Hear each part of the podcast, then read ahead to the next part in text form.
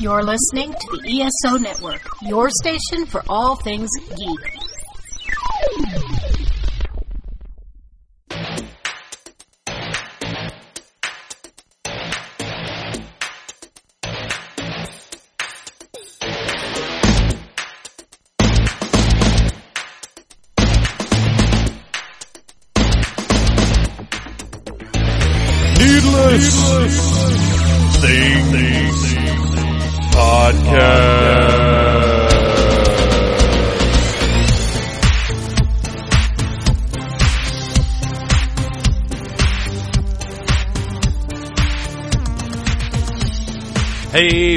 It's Dragon Con time. That's right, it is time for Dragon Con coverage to start here on needlessthingssite.com and the Needless Things podcast. Uh, I actually already started earlier this week with my uh, review of the progress report. The progress report was a little behind this year. Uh, last year, they, they kind of had it out on time. Everything was cool. This year came out right at the end of the month. Uh, and I, I don't know if it's online yet or not as I record this, but you can go to your local Atlanta comic book shop and pick up a copy, uh, hard copy on paper, printed on paper. What? They still do that? Yes, because it's a comic book shop. That's what they live on. Uh, but it's out there. I reviewed it. And uh, I, I am speaking as though I did it in the past because to you guys it will be the past, but to me it's the future because I haven't written it yet. I will do so uh, this weekend, which to you is last weekend. It's all very confusing when you live in a world of podcasting and websites. Uh, I want to remind you, you can find Needless Things podcast on iTunes and Stitcher or listen to it directly on needlessthingssite.com, uh, where you can find reviews of toys, movies, music, and all kinds of other good stuff that we nerds love and enjoy. Speaking of things that we nerds love and enjoy, it's Dragon Con time, as I mentioned before, and this is uh, become a kind of a tradition to do a bunch of Dragon Con podcasts because this is the second year I've done it, so you know that's a tradition, right? Yeah, yeah. I'm very excited about today's. Uh, my intent had been to cover cosplay last year uh, for Dragon Con, and then cover some kind of different subject this year. And I decided that cosplay is is too important a facet of Dragon Con to not cover it every year. So today's podcast, I, I have a couple of returning favorites and a new guy who is new to you guys, maybe, but not so new to me. Uh, Sean Patton of SMP Design is here. Great talker, a man of absolutely incredible talent and intelligence and knowledge, and so willing, eager, and happy to share his knowledge. Uh, I've had so many conversations with him about costuming and cosplay. As a matter of fact, uh, it was Heroes Con last year that he sparked off my desire to learn more about costumes uh, and how they're made and, and how people wear them and deal with them. He's just a brilliant guy, so much fun to listen to, and I'm really excited that I finally get him on the podcast. But that's not all. We also have my lovely co-host, Mr. Bo Brown, who is longtime friends uh, with Mr. Sean Patton, and the lovely and talented DJ Spider, who is, quite frankly, you you hear a, a ray of light, a beam of sunshine, but she really is a, a bright, shining light in the nerd community, a, a beacon of positivity just uh, absolutely delightful lady uh, and, and, talented in many ways, not just in costuming, but in uh, putting together music for nerds and regular folks to dance to. If she's not spinning one night at Dragon Con, the convention's not going to be the same, and that's no hyperbole. It's fact. If if I can't get to a late night DJ Spider session in one of the ballrooms, it's it's not going to be the same convention. Uh, she she just puts together the best mixes, and you can find them. Uh, she mentions her website in the podcast, and I'll have it up in the show notes. But you really need to go and check out some of her mixes; they're incredible, and they make great driving music. So if you're coming in from out of town, you can put these things on your MP3 player or your eight track or your tape cassette or whatever your favorite mode of listening to music is. Listen to them while you're coming in town. They will get you nerded and hyped up sufficiently. Uh, but we have just an absolutely great conversation, really more about Dragon Con than about costuming specifically. But that's how these things go. You sit down, you start talking, and you just kind of go with what's interesting. We had a great time. So, it is time now for me to pitch my very first panel uh, of the year for Dragon Con. Now, I've already talked about this a little bit. I, I did a write up about it on needlessthingssite.com.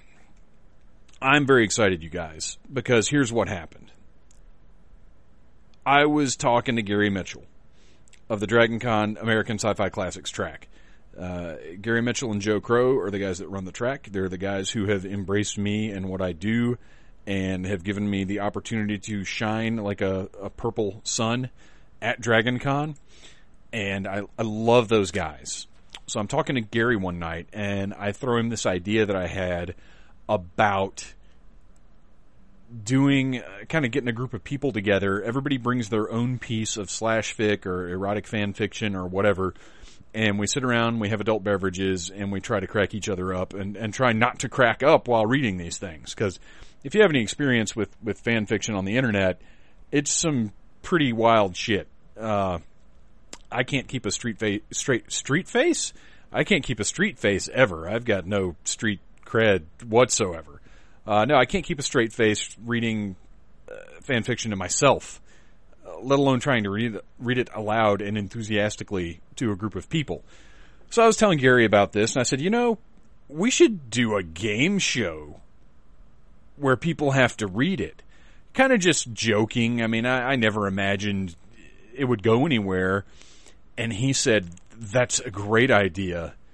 And then very shortly after, he said, we're doing it. Your game show. It's happening. And I said, wow. Uh, and there is another facet to what's going on. Uh, Saturday night at 10 p.m. is when the game show starts. Uh, something else is going on after that, but I'll talk about that on the next episode.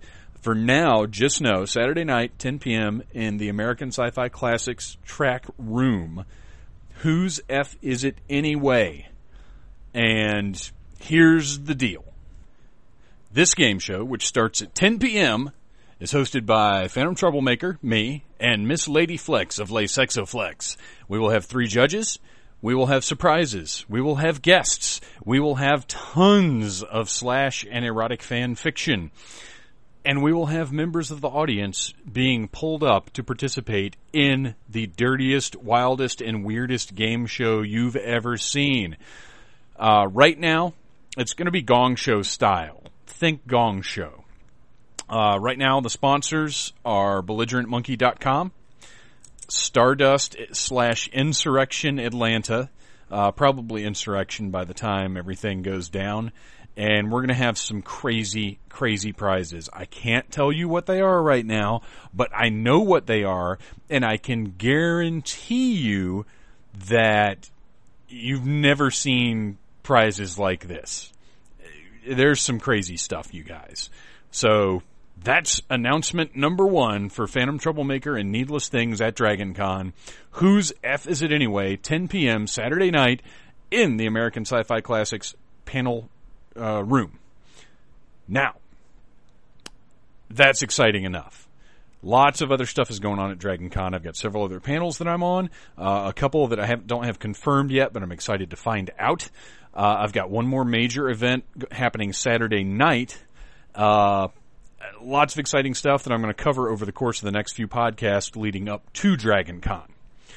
So Dragon Con's a big deal. We're all excited. One more thing I want to mention because I didn't have the opportunity to on last week's podcast. If you have not bought Mandatory Fun, the new Weird Al album yet, go buy it now, download it, go buy a physical copy. I bought a physical copy because I still like to have physical copies and this is probably the last one that Al is going to put out in that form. Uh, it was his last uh, contract album. So from here on out, he's probably just going to release everything online via digital download. So I wanted to have a booklet and a thing that I could hold in my hands to remember as like, wow, this was this was the last CD Al put out. But it's amazing. It's it's probably his best album since Off the Deep End, in my opinion. Uh, and it is competing with Polka Party for my favorite Weird Al album overall. It's magnificent. And even the two songs on it that I'm not as crazy about, uh, which are the, the sports song and uh, Mission Statement, which is like a Crosby, Stills, and Nash thing, which I didn't even realize. But uh, director Faber from the ESO network said, "Oh, I, I, mean, I love that one because I'm a huge CSN fan, and I didn't even know what the fuck a CSN was. I had to Google CSN, and then like three entries down, it said Crosby, Stills, and Nash, and I was like, oh, right, okay, because I don't like." I don't like hippie music, and even though it's Weird Al doing it, and it's funny and it's ironic because it's like a corporate mission statement done to the tune of hippie music, it's still hippie music. So, like, it's genius and it's so well done, like all of his style parodies. But uh, you know, I don't want to hear it. I've listened to it maybe a couple of times, and I'll, I'll probably skip it mostly. But the album is absolutely fantastic. Uh, there's a Pixie style parody, Southern Culture on the Skid style parody, which I think lame claim to fame. I mean, honestly, that's kind of my song anyway. Uh, I love that one. And then there's a Foo Fighters one, uh, My Own Eyes, that just like every Foo Fighters song has stuck in my head, uh, along with everything else on the album. I mean, I'm, I'm not aware of pop music in the way that I was 20 years ago, but this is awesome stuff that's just perfection. So right now, uh, I'm going to once again remind you needlessthingssite.com is where you can find all the written stuff. You can stream the podcast directly from needlessthingssite.com and you can find reviews of toys, movies, music, wrestling, comic books, uh, all kinds of pop culture stuff. You can also listen to us on iTunes and Stitcher. But right now, you can listen to Lame Claim to Fame from Mr. Weird Al Yankovic's newest album, Mandatory Fun. And then we're going to go straight into the conversation with DJ Spider, with Sean Patton of SMP Designs, and, of course, with Mr. Bo Brown. Hit it!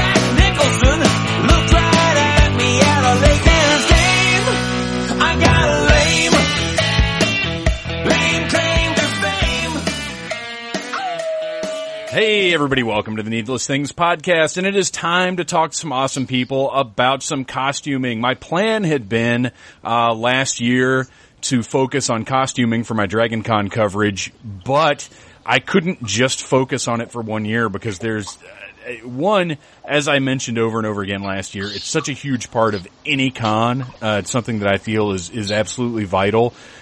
And there's so many people to talk to and so much to cover that we're going to talk about it again because these are awesome people who do awesome things. And I've got quite an episode for you tonight. First of all, I am thrilled to have my co-host, your friend and mine, Mr. Bo Brown, back on the show. Welcome to the show, Bo. Hey everybody, it's good to be back. It's it's wonderful to have you here, and and this is a special night because you know our guests, uh, and, and I think this is going to end up being a really fun conversation. Uh, but before we get to our guest, Bo, tell us a little bit about yourself, your what you're doing now, and and you. I mean, you've got a costume history as well.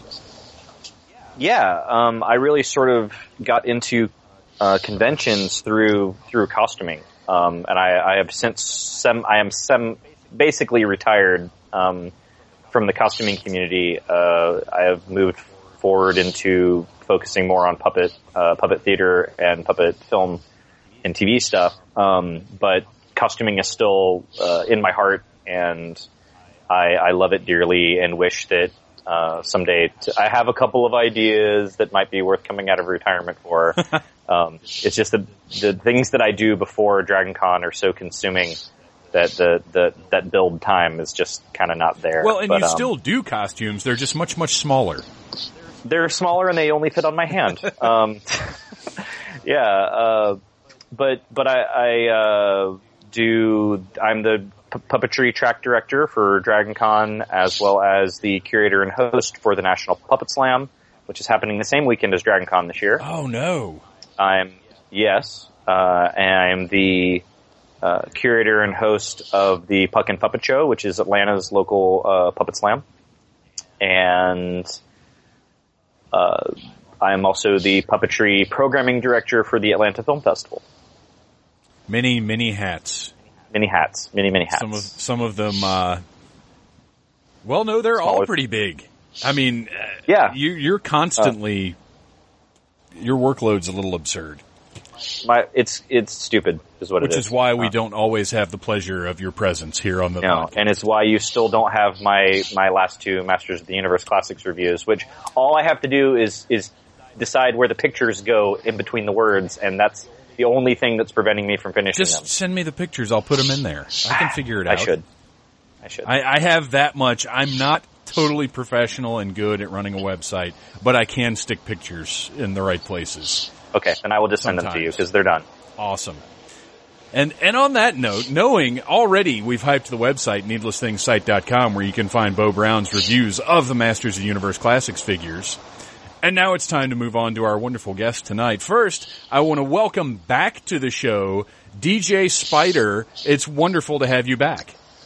Hello, darling. How are you? I'm doing fantastic. I'm excited to be talking to everybody tonight. What uh Yay. what what's going on with you? How how are your big Dragon Con plans progressing? Um, there are currently eight separate boxes in my craft room that are dedicated to costumes for myself other people that all need to be finished sometime between now and, um, I guess six weeks from now. Oh my gosh. there's a, there's a little bit of um, chaotic pressure uh, going on uh, right now. Some things are just small little little pieces like a accessory, but there are a couple, at least two to three full builds that need to happen. So it's it's motivation at this point that and caffeine that are my friends.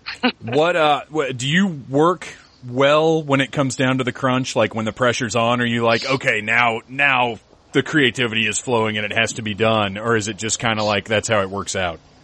You know, I used to be really good at it. I used to be able to pull all nighters all of the time, and since then I was working full time, and since I've been um, working from the last year or so, I've been sort of a noodler. I've been like, yeah, I'll work on that for a little bit now. Yeah, I'll go. Oh, look at that! Look what's on Food Network. Let's go make a pie. you know, next thing you know, there's like six pies cooling in the kitchen, and then I just kind of wander back to the craft room. So I've lost a little bit of that urgency because I feel like I have all that free time.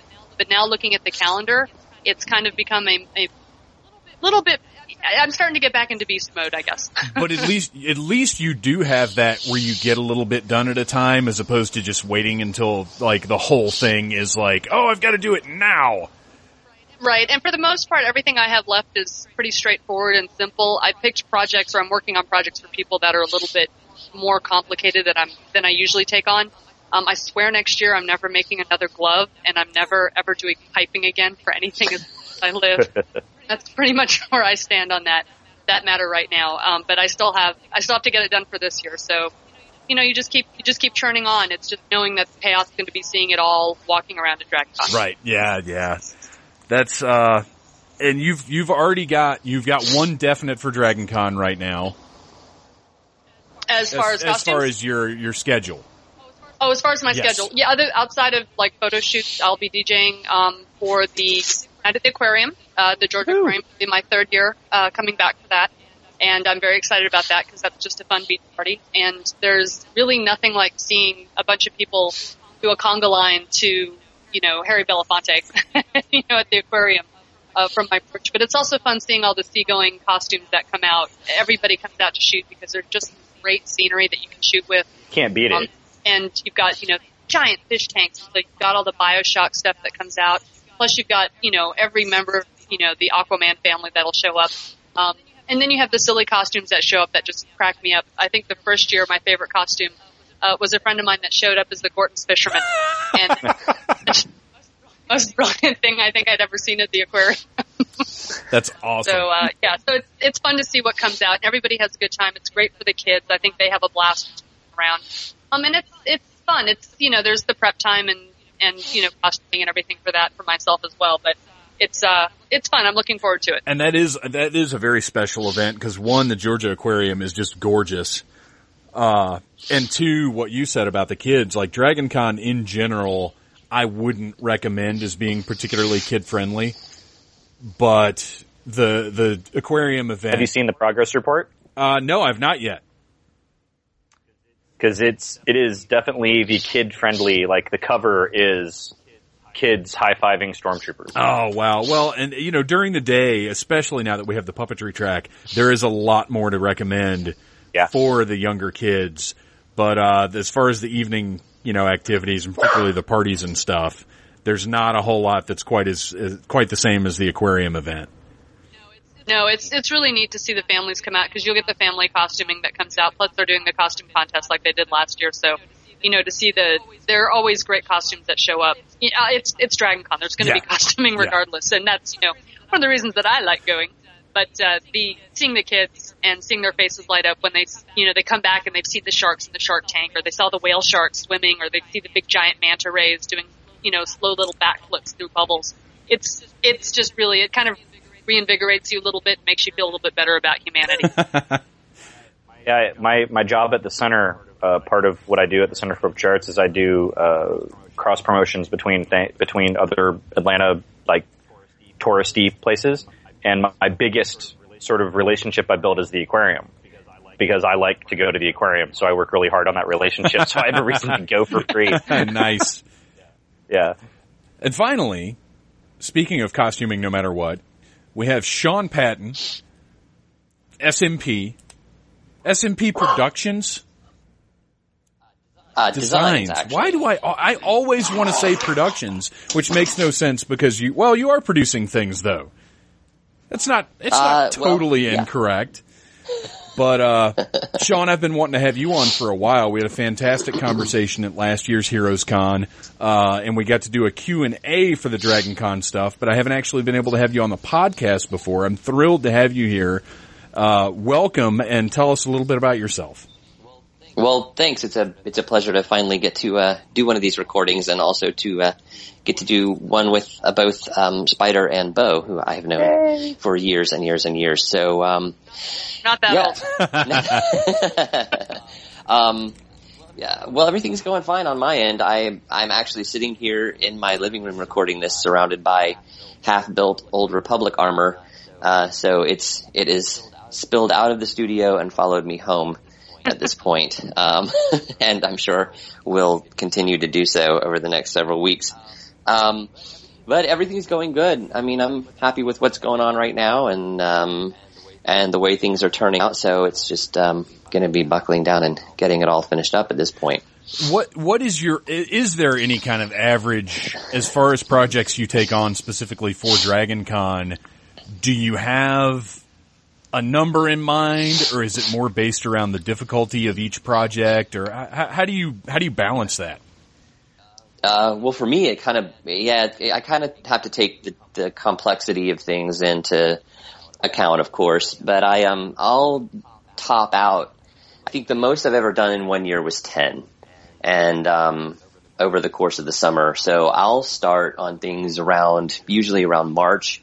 Um, I'll cut off taking any new orders the first of June and then it's just, it's just running through it there. I, I think this year I'm up at like maybe seven, six or seven, but three of them are pretty complicated. So yeah, it's, there's some head scratching going on in my studio these days.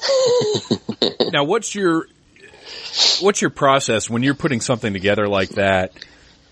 Do you once you sit down and actually kind of create a, a plan for a costume? Do you have a fairly good idea of how complex it is? Do you often find yourself surprised far into the process, like, oh my gosh, this is going to end up being a lot, you know, more difficult than I thought? How, how good a handle do you have on it at the beginning?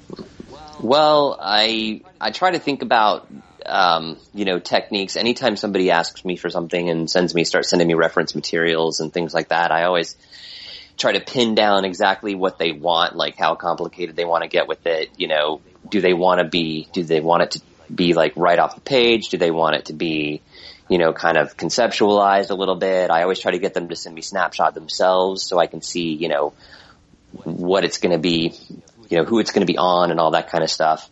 Um, and I, I try to pin down as many of those details, you know, right off the bat before I even commit to something.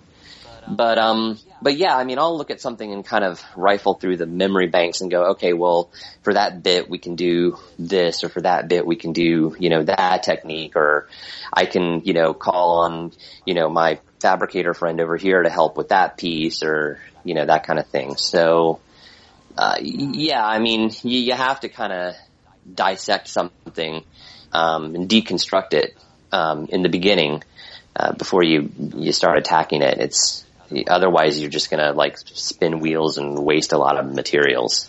So you're, but you're in a pretty good place right now. Like you feel comfortable with with what you've got going on for this year's con. Well, you know, knockwood, yeah. right. Yeah. I don't want you to, don't commit to that answer, but, uh, yeah. in general, just feel. Nobody's good. ever, yeah, you, you know, um, uh, yeah, you know, I don't want to tempt fate Right, or anything right. like that, but, but, um, but yeah, I mean, things are going pretty well so far. Um, there's a few, um, adjustments in, in some plans that need to be made, but nothing that's, you know, insurmountable at this point. Um, everything looks like it's moving forward fairly steadily, so I'm, I'm pleased at this point. For six weeks out, um, I'm not at panic. You know, I'm I'm pretty good. If I'm not if I'm not panicked six weeks out, I figure I'm way ahead of the game. So. Sure. so it sounds like everybody's kind of, at the very least, uh, kind of got things under control.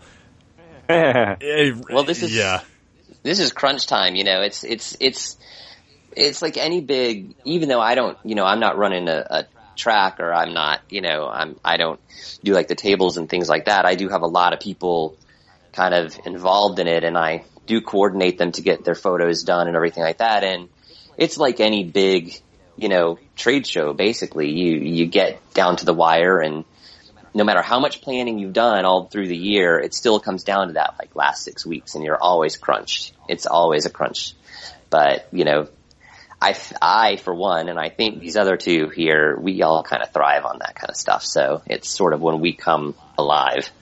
Well, and as you mentioned, you guys all have a history together. You've all known each other for uh, for relatively uh, long amount of time. How did you guys first meet? How what, what did your how did you, how did you come together? Oof. Um, I want to say that I first got to know Bo through the SCF, which is the Superhero Costuming Forum, and I think the first really big example of his work was the work that he did with Alan on this eight foot Sasquatch, which was enormous Good old and orange, and seeing that progress, you know, just come together, just he, he immediately escalated to this area of like, not worthy. I'm so not worthy. um, and you know, and it's just been conversations online, and then of course meeting at on whenever we had free time. And Sean, I want to say I got to know through Ricky, um, Riki LeCotey, also known as Riddle. Um, I want to say that I know him through her, but I can't remember if we met first yeah, at we con or if it also met. We we met a couple of times through um, Brian and Bo at Dragon Con, and then we really kind of got to know each other that first year at Heroes Con when I came with with uh, Donio. Oh, Um, gotcha. And we ran Okay. all that. We ran all this stuff. That's when we really got to know each other um, well. Then and then Bo actually interned for me way when he was in college. Bo, when he was a sophomore in college, he was my he was an intern for me at the uh, at the theatrical supply house. Oh, um, wow. That I used to work in, and so I, yeah, I've known I've known Bo since since he was baby Bo. That was a wee thing. We built uh, the the costumes for the Stone Mountain uh, Railway That's right. show. The blue the big blueberry. Big Blueberry. Yeah, they had this guy um, who his shtick was that he was a big fat guy, and he was supposed to pull all these zany props out of his overalls. But they actually cast a big giant fat guy, which meant that we couldn't make the suit any bigger to fit the, all of the various things that he had to pull out of it inside of it. So it would, it would have made more sense to have cast a s- slightly less fat guy, so that there would have been some room to work with. Sure, sure. Um, he was like pulling sledgehammers and dynamite and you know all, all sorts of stuff out of there, and we were just like, we just we just can't make it any bigger. It was hilarious. It really was. It, it was nuts. I mean, that thing was what? What did it end up being like? It was, was like ridiculous. 68 inches. We had to we had to like special order from mm-hmm. like somewhere overalls, that were big enough to overalls. fit like two like a doubled hula hoop inside. So it, it was like 68, 70 inches around, something like that. It was Yeah. it was crazy. Yeah, it was really crazy. And then we built Beauty and the Beast. That was the next big project. Yeah. Remember that? yeah. Lots of closed cell foam going into that one. yep. Yeah, I, I brought my my mascot making skills to the table. Um, Yeah. There and was getting to build some cool stuff. Now, when you say Beauty and the Beast, are you talking literal Disney Beauty and the Beast, or was this a different version? What What were you guys having to work with on that? It, it was the Disney version. We were building it for a high school and also for stock for the shop. But yeah, it was the Disney. The Disney. Yeah, so it was you know the cupboard, the the wardrobe, and the and the clock guy, Cogsworth, and and Lumiere, and all that stuff. So it was a great project. I mean, a lot of de- a lot of interesting design challenges. You know, making the candles look like something. You know, uh, Sean made the. I think that the pendulum inside Cogsworth worked, and Yeah. um, that when the cupboard, when the wardrobe opened up, there was clothes inside that came out, and yeah, it was. I and I love that stuff. I love interesting design challenges. I love I love when you look back and it's oh it was an interesting design challenge, but at the time it was like what the hell? How is this supposed to work? Now Kill me now. I think one of the biggest challenges was making was I made the Beast's mask and making a mask that still made him look like the Beast, but he could still sing through. Um, was was one of the main challenges. Was just like, okay, this guy's got to sing the whole show, and he can't wear a big old mask over his face. Now, when you guys are working in that situation versus, uh, like making a costume for somebody, do you have budgetary concerns or is it more like, look, if you want this to work, it's going to cost this much money? What, what, how, how did that work? for that project, we were working within the we were working within the um, uh, structure of the company, um, the company that was building it for stock. So what happened was they split the cost of of building it between um, the new stock, which is what they, which is their annual budget for building new pieces for stock, and uh, between the the fees for the school. So um, you know the rental fees for the school. So that that's how they put that together. And um, you know, we put it all together, budgeted out. Like Bo went out and researched the cost for all the closed cell. Uh, we figured out the cost for the fabrics, what we could get from you know in house that we already had in our in our warehouse versus what we had to shop specially. Um, you know, all that kind of thing. Put that together and went back with a budget, and then it was approved. Um, you know, also with the thought that over the next X years, um, these costumes will be rented, you know, this many, you know, forecasted to rent this many times and that will, you know, they'll pay for themselves within like three shows and, you know, that kind of thing. And the way they structured the package for the rental, um, you know, you could only get, like, you had to get all of the principal characters. You couldn't just get like Lumiere by himself. Right, Um, right. you know, that kind of thing. Because if somebody else wanted to rent it and we had everything except Lumiere, well, then we'd lose a show. You know, so it, it was all put together that way, um, within, you know, that, um, the company setup That, that, that, particular project. that aspect of, of costuming and of cosplay is interesting to me because I, it, you know, you see a costume and I think it's easy to not really think about. For me, I look at them and I think, my gosh, the time that went into that, holy cow, cause, uh, you know, hundreds of hours, depending on the project, but just the hours and hours of planning and then of actual construction and then of, I guess you'd call it learning lessons where maybe you've spent, Oh, yeah. ton- The- you've, you've spent tons of up- hours on to- one You have to figure in the screw up time. right, right, know? yeah. So you sew something together backwards and inside out on a really tight stitch, and you've got to go back and rip that whole seam out. You, like you, you always sort of have to, you know. I, I use a less, uh, you know, PG word for it, but the screw up time. we're we're um, not uh, we're not PG here, so you say. Okay, whatever well you then say. you have to fi- you have to factor in the fuck up time yeah, because you will do something wrong, and then you have to go back and fix it, or you're like, I mean, that's the treat was when you do something, you know, like, oh, I'm, I'm probably going to have to go through three mock-ups of this before I get it right. And then, then it's a treat when you get it right on the first time and you're impressed and pleased with yourself. Um, And then it comes back to bite you in the butt because then you screw up something else ten times worse. yeah. that you didn't even think you were going to screw up. Right, that you shouldn't have even, it should have been easy. Yeah. Mhm. Yeah. Oh man, I, I sewed things together backwards on Etrigan so many times and I was having to pull those stitches out of that red spandex. I was, uh, it was awful. It was, it was awful. So, you know, the the hours that go in are a consideration, but then on top of that, just the amount of money it takes to procure all of the different elements that go into a costume. I mean, not only does it cost hours, it costs a fortune to put it together because you have to be able to wear the thing, you know, and, and if it's for something like Dragon Con, people are going to be, want to be walking around for hours in it. Uh, it's, it's got to be durable to a certain extent. I, I mean, we're talking about time and money on a scale that I think a lot of people don't necessarily appreciate. Uh, talk, talk a little bit about just some of the, I guess, larger projects that have just ended up being like once you're done with it, you can kind of look back and think, my gosh, this was, you know, I, I did this, but this is something a company, because uh, one of my interests is the difference between, you know, you look at a movie production and the fact that they have 20, 30, however many different people building one piece of a costume for a movie and you guys are building entire costumes on your own. Uh, what what is the different? Like, what are some of the projects that have just been like, my gosh, did I really do that whole thing myself? Well, I just, I just, uh, earlier this year, um, I did a complete Kristoff costume from the Disney movie, uh, Frozen. And, he And looks it was- fabulous too. Oh, He looked thank you, because I did that sucker twice. Because, because, no, and this is what happened. This is why I look back on it and, and I, I can pat myself on the back a little bit. It was a complete build. It was the boots, it was the pants, the tunic, the undershirt, the mitten, the cap, you know, lots of fur, a belt.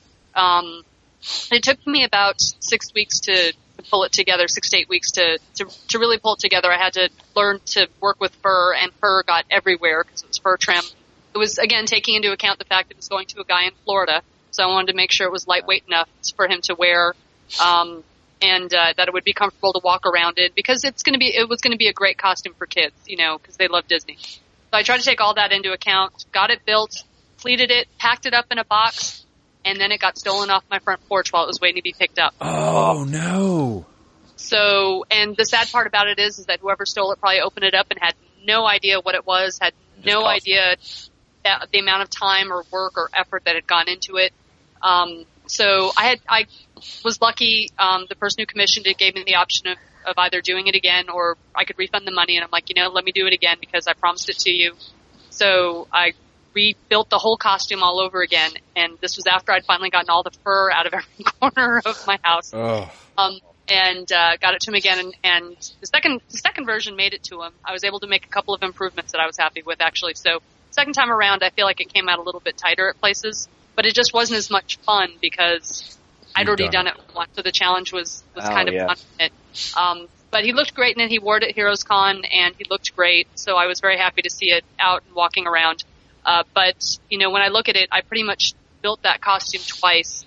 You know, using the same budget that you know he didn't pay me twice for it. So a lot of that came out of my own pocket, my own time. Um, and uh, then later, ironically, I was looking around on Etsy and I found a similar version, just even missing a few pieces for about three times what I charged him for it. So Oh, I learned gosh. my lesson there that I was like, wow, I could have, I should have charged him a lot more for that, even beyond doing it twice. So That's one of the hardest things is yeah, figuring out what you're worth, you know, cause we're, you know, we're all just sort of people who came at it through various ways, you know, or whatever, and, and you don't want to be, oh, well, my prices are blah, blah, blah. You know, you want people, you want to put things in people's price range so that they can actually get your product. exactly. And a lot of times you end up being friends with these people too. So Yeah. It's always hard to work mm-hmm. with friends because you want to do the right thing for them. You want to to make them look good, but you also don't want to be the person who's kind of like, well, that'll be one million dollars, you know, and then Right. you hand them a plastic bag and you know some duct tape. So it's a it, it's a balancing act. It absolutely is. I have tried this past year to really try to think about doing this as a full time, you know, doing commissions time thing, and I just can't do it. I'd much rather do it as a hobby. My hat is absolutely off to Sean for doing it, you know, as a as an actual profession because I just don't have the temperament for it. I nitpick over everything and and I just, you know, I, I'm sure I undercharge for things, but, you know, I just, I know people, so I have a hard time, you know, looking at them and going, yeah, this is going to be X amount. And I'm a terrible business person that way. Yeah, what I what I usually what I usually try to do is when somebody sends me something like I'm working on a on a like a convertible Captain America right now that's going to have a removable midsection so you can make it either the stealth or the classic version. And so it's got, you know, different pieces so it can I call it Captain IKEA. Um uh, but what I did with when the guy said that he He's got the wanted it, meatballs in his utility belt. that's right. Mm, meatballs. Lingonberry. Um, um, Oh, but what I usually try to do is is come up with like different um, like options on the design. I'll say, okay, well we can do you know these fabrics, and we can have it like you know with all the decorative seaming and everything like that. It's going to cost this, or we can simplify it and do this version, and it's going to cost this. You know, you can have the two midsections, or you can just do the one solid one. So I'll try to come up with different ways to to get the costume together and give them options to pick on depending on what their budget is. Um, most of the time, I don't I, I don't talk to people about doing things. The, the word screen accurate comes out of somebody's mouth, and I'm like, okay, well, you're like, how much have you got, basically?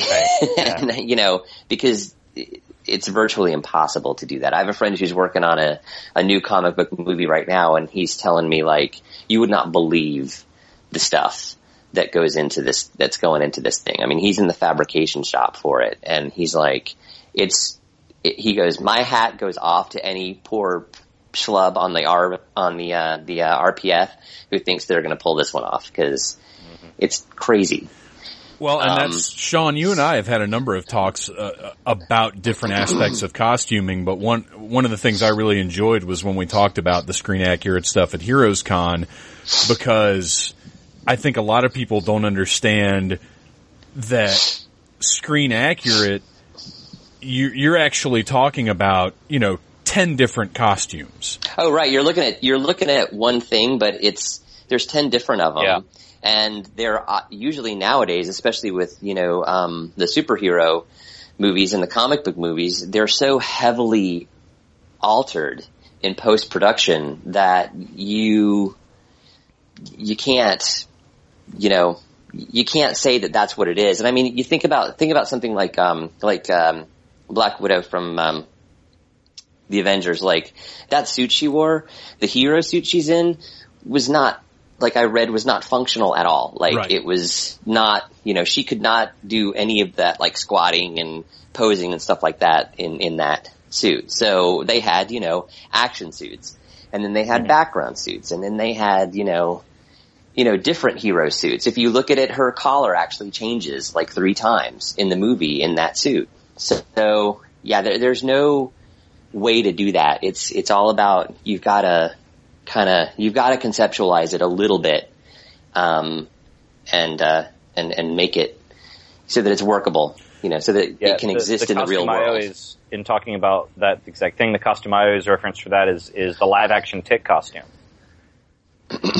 from the TV show because depending on the shot, he had a different costume. There were like you know s- several different suits, some that had no pants, so that he didn't have to wear the pants if the shot wasn't above the waist Yeah, you know, if the shot was from the back, then the, the seams went up the front of the, the went up the front of the costume. yeah, yeah, yeah. If the shot was from the front, then the seams went down the back of the costume because it was that costume is so specific that it has no seams anywhere on it because the tick is magic or whatever, you know. And never That- that pees.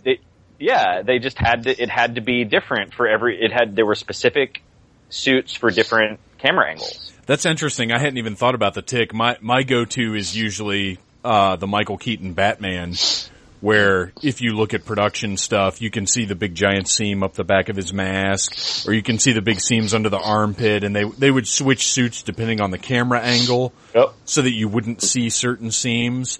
And but like Sean was saying, now in movies, they just CGI that stuff out. Yeah. I mean that that's if you look at Winter Soldier, if you look at production photos of Winter Soldier, his arm is just this like it looks totally it doesn't look anything like what you saw in the movie because in the movie the arm is totally CG because there's all those moving parts and the plates are all shifting. Uh, It's it's a whole different thing now I think to figure out how to make a movie style costume. And that that's fascinating to me how Well, I how think you guys key, would approach it. I think the key words there that you just said are movie style costume. Um, you know, I'm a big fan of, of making things your own and kind of, you know, Absolutely. reimagining them, especially when you're talking about things from a comic book or anime or, you know, a, an animated movie, something like that. You know, an artist can draw anything. They can render anything in CG. Um, and, uh, but you can't actually make that exist in, you know, the real And I think world. that's so more interesting anyway. it is You know, exactly. you know, it's like he's like, oh wow, it's another Superman. You know, but Yeah. then like I love this the, the the inspired by movement. I love that stuff. yeah, You know, I mean, obviously the TARDIS dress is sort of like the the, the most I think well known, you know, uh, version of that of the inspired by costume. But like, I love that stuff. I love seeing not just the the slaves to the source material people, but the people who are bringing their own creativity to the table. Bo, I wish you could have been at the Time Lord party Friday night. Um, I, I hosted a costume contest uh, this past Friday night at a big Time Lord party here in Atlanta, and you wouldn't think there were so many different ways to interpret a big blue box. but my gosh, I I don't know that I've ever seen so much creativity on display Yeah. that we we had 43 entrants in the contest and I would say 25 of them were various TARDIS interpretations. And my gosh, we uh, we had uh, one girl actually the uh, girl that co-hosted the contest with me did a half TARDIS half Dalek costume that was just incredible. And uh, like the that's you're right. That inspired by the creativity involved in that is so interesting, but really just the even if you're trying to create something that looks like what's on the movie screen, but figuring out how to do it in the real world in a costume that somebody's going to wear for 10 hours at a time, like all of that stuff is so just wild to me. The fact that you guys' brains can work that way. Well, the brains fun. kind of pick it up sometimes as you move along too, because you might be halfway through something and you're like, oh, you know what would be awesome? If I put a pocket in this because they're Yeah, pocket. there. And there's a lot of reverse engineering that sometimes goes on when you're when you finally get down to it because you can you can plan for everything, but then sometimes you have somebody who's commissioned a costume and they ask you last minute for something. You know, there's always like, oh, I just realized that you know blank. I need to to have this. So you you sometimes have to go back through and go, oh, okay, well you you broke your arm. Okay, so we need to make sure that you can get in and out of it, you know, a different way than I was originally going to do it. So if you're lucky, they get to you before it uh, gets too out of control, um, or you're too deep into the process of making it. But it's uh, it. I think what I like most about it is that every time I make a new costume, I learn something new. I learn a new skill. I I pick up a new challenge, and I like the challenging costumes. I'm kicking myself right now for it, but in general. I do like the challenging costumes because it does make me think a little bit harder. Otherwise, it's just, you know, your Kmart. You're just churning out, you know, suit that, you know, you can pick up off the shelf or off the rack, and that's, that's no fun. Um, I, I like the, I, I absolutely agree. I think the inspired by movement is awesome.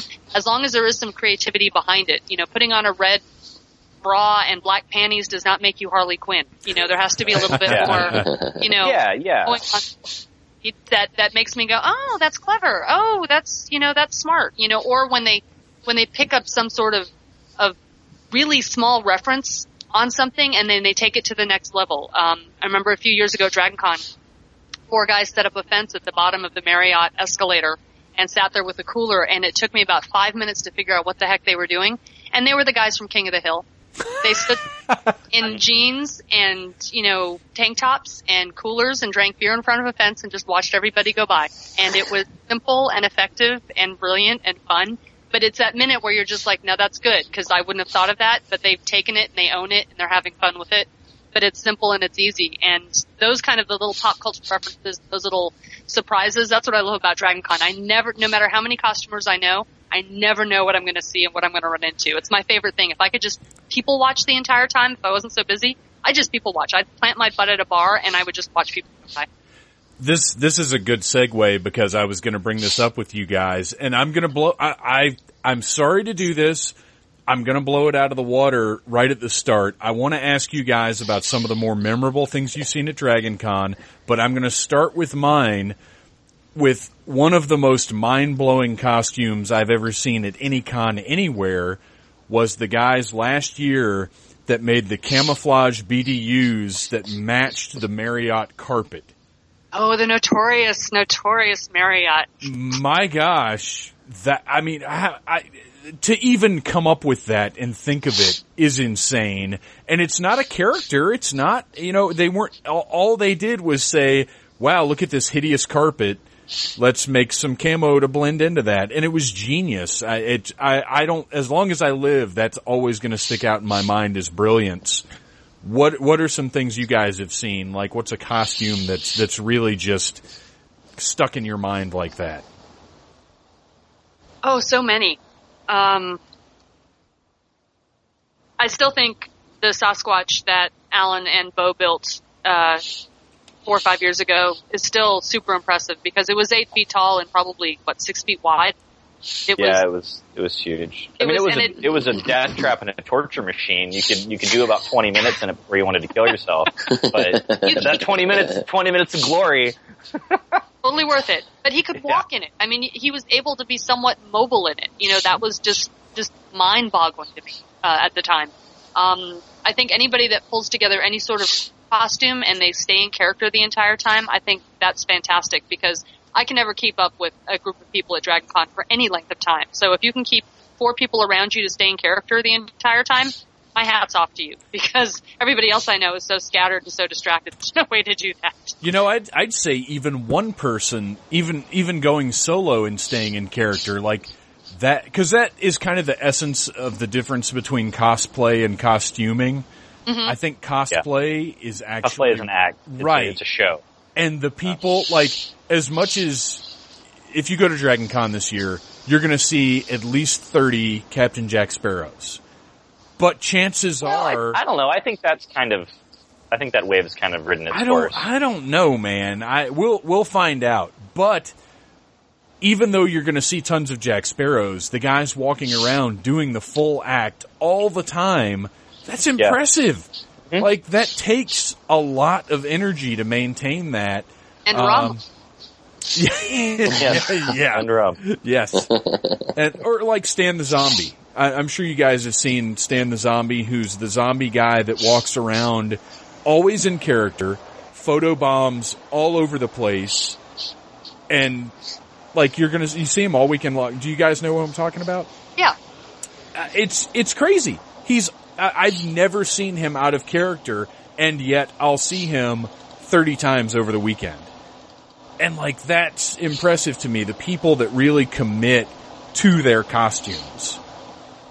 Uh, Bo, what, what is a, what is a particularly wild costume you've seen that was oh, just man, like, I'm wow, trying to remember. A... I mean, you know, especially in the last couple of years, it's been harder to, to get out and, and see stuff. Sure. Um, but I mean, I love the joke costumes. You know, um, I, I love that stuff. I like I like the the that you can tell that's the, the or what I call low impact costumes where you know it's it's it's a it's not a torture to be in it. It's it's a I'm going to get hammered in this costume and it because it's com- comfortable and easy. um, I, I know that, and this isn't this is a, a costume that a, a costume group that I did. It's not something that I saw, but one year we did a low impact group of uh, uh, anti mutant protesters from X Men, and so we just dressed like Hicks and we made picket signs that said like "No muties in our schools," "Die mutie scum," uh, you know, all that, and we just wandered. We just got hammered and wandered around until we found some X Men. and then we're dicks to them, and it was awesome. And of course, the X Men were all about it. They were like, "Oh yeah," you know, they they loved it and they got into it, and we were just dressed like people, you know, and and and had had every excuse to be drunk and belligerent. and it was great and it was super fun and nobody was like, "Oh, I'm so hot, I want to get out of this." You know, Yeah, yeah. Um, everybody, it was just a great walk around, fun, you know, staying in character and being jerks, you know, and then and then add that to you know Dragon Con's history of protest, pro- people protesting the convention, Sure, you know, that we're all going to hell and all that kind of crap. So Yes. it had a couple of different levels. Um, yeah, man, that was that was super fun. Um, and and definitely my favorite low impact costume. I think the other one I did was Little Nemo, um, and I was just in a nightgown with a pillow, and uh, and and and Nate was Flip, and Whitney was the princess of of, of the Dream World. Um, and that was a fun little one. And the only thing about it that was nobody understood it because it was so obscure. Yeah. Uh, the only people who got it were comic book artists. So we wanted to take it down to the artist alley, and and but our schedules sort of never it never worked out th- to to do the nighttime costuming time and when the artist alley was open it, it just sort of never worked out but uh, I, I really would have loved to have gotten a sketch of the three of us by an artist who would have been the me who would have immediately been like oh my god Winsor, Winsor McCay Little Nemo that's comic book history 101 you know um, kind of stuff uh, so yeah the the low impact costumes are definitely fun but as far as like something really amazing um, I feel like there was something I saw two years ago I can't remember what it was, but I remember thinking, "Oh yeah, man, that's clever. That's cool." Uh, I don't know. No, it's nothing's nothing's jumping to mind. I although I have liked uh, Chris Donio's idea of doing the the walls of the Death Star. and just standing behind stormtroopers. Yeah, he wanted he wanted to do yeah, he wanted to do these costumes that were just like wall panels and just sort of get up behind like get a get a stormtrooper and just sort of sneak up behind him and stand there. Uh and then another one he wanted to do was was uh King Kong's hand.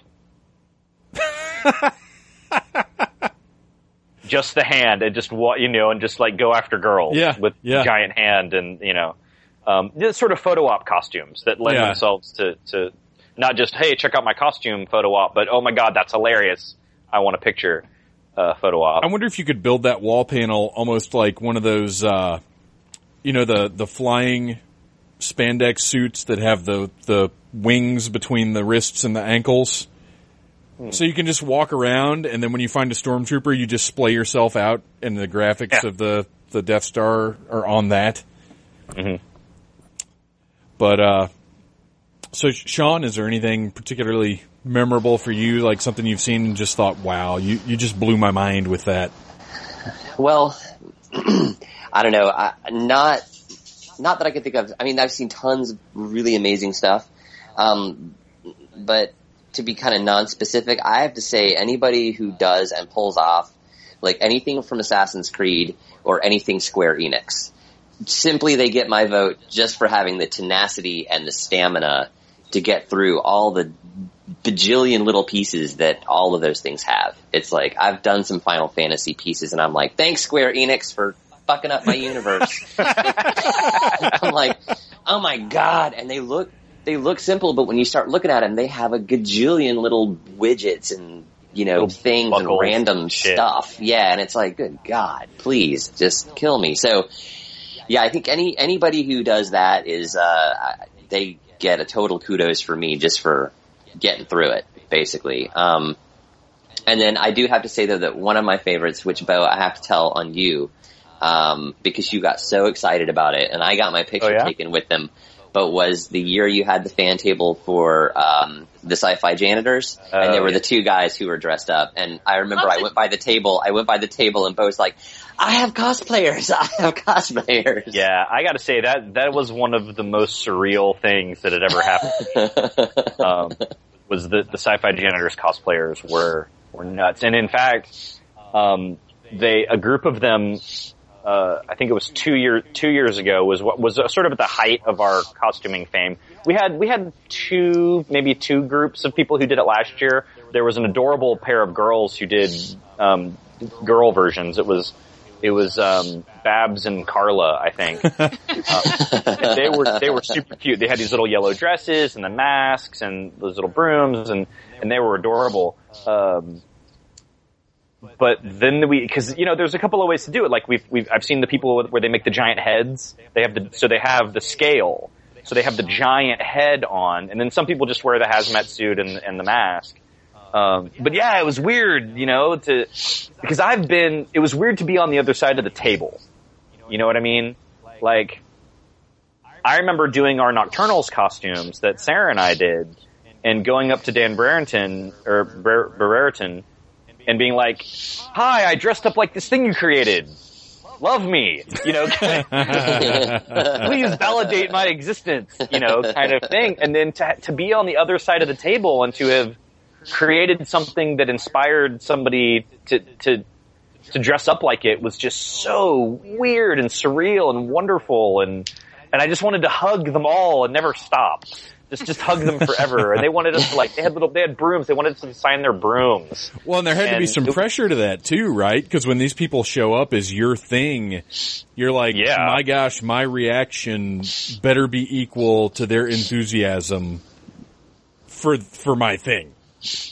I, I almost always immediately get up and hug them. That's sort of my immediate response is to just sort of fanboy squeal and and then I go and I hug them. That's just I don't know. That's my my gut reaction. Well, it's totally nerve wracking to go up to an artist who's created a costume or a character that you know you fell in love with, and yeah. you, are trying to do them homage, and then you show up and you're like, oh my god, they're going to totally take it apart. They're going to see that I didn't do this right, or they're going to wonder what the hell I was doing on this sleeve and why I made this decision when I never drew it like this. And it is super nerve wracking. I did that a couple of years ago on a Dazzler costume and from Extreme X Men, and I must have walked by the artist, the alley that the artist was in about five times before I finally got up the nerve to go up and just go, okay, so you think, you know, and he, he loved me, it. Yeah, exactly. He, he loved it, but at the same time, it was just like, I'm going to pee my pants. I have to go pee Yeah. before I go talk to him because otherwise it's not going to be pretty. And you do. I mean, it doesn't matter how many costumes I make or how many, you know, how many different, you know, times I get to meet people. I am still absolutely just flabbergasted at any of them even, you know, appreciate what we do to the level that they do. And it's, it's super rewarding. I think that's one of the best things about cosplay is, is you bridge that gap between these two dimensional characters on a printed page or, you know, on a screen somewhere to these three dimensional characters that just kind of breathe a life of their own.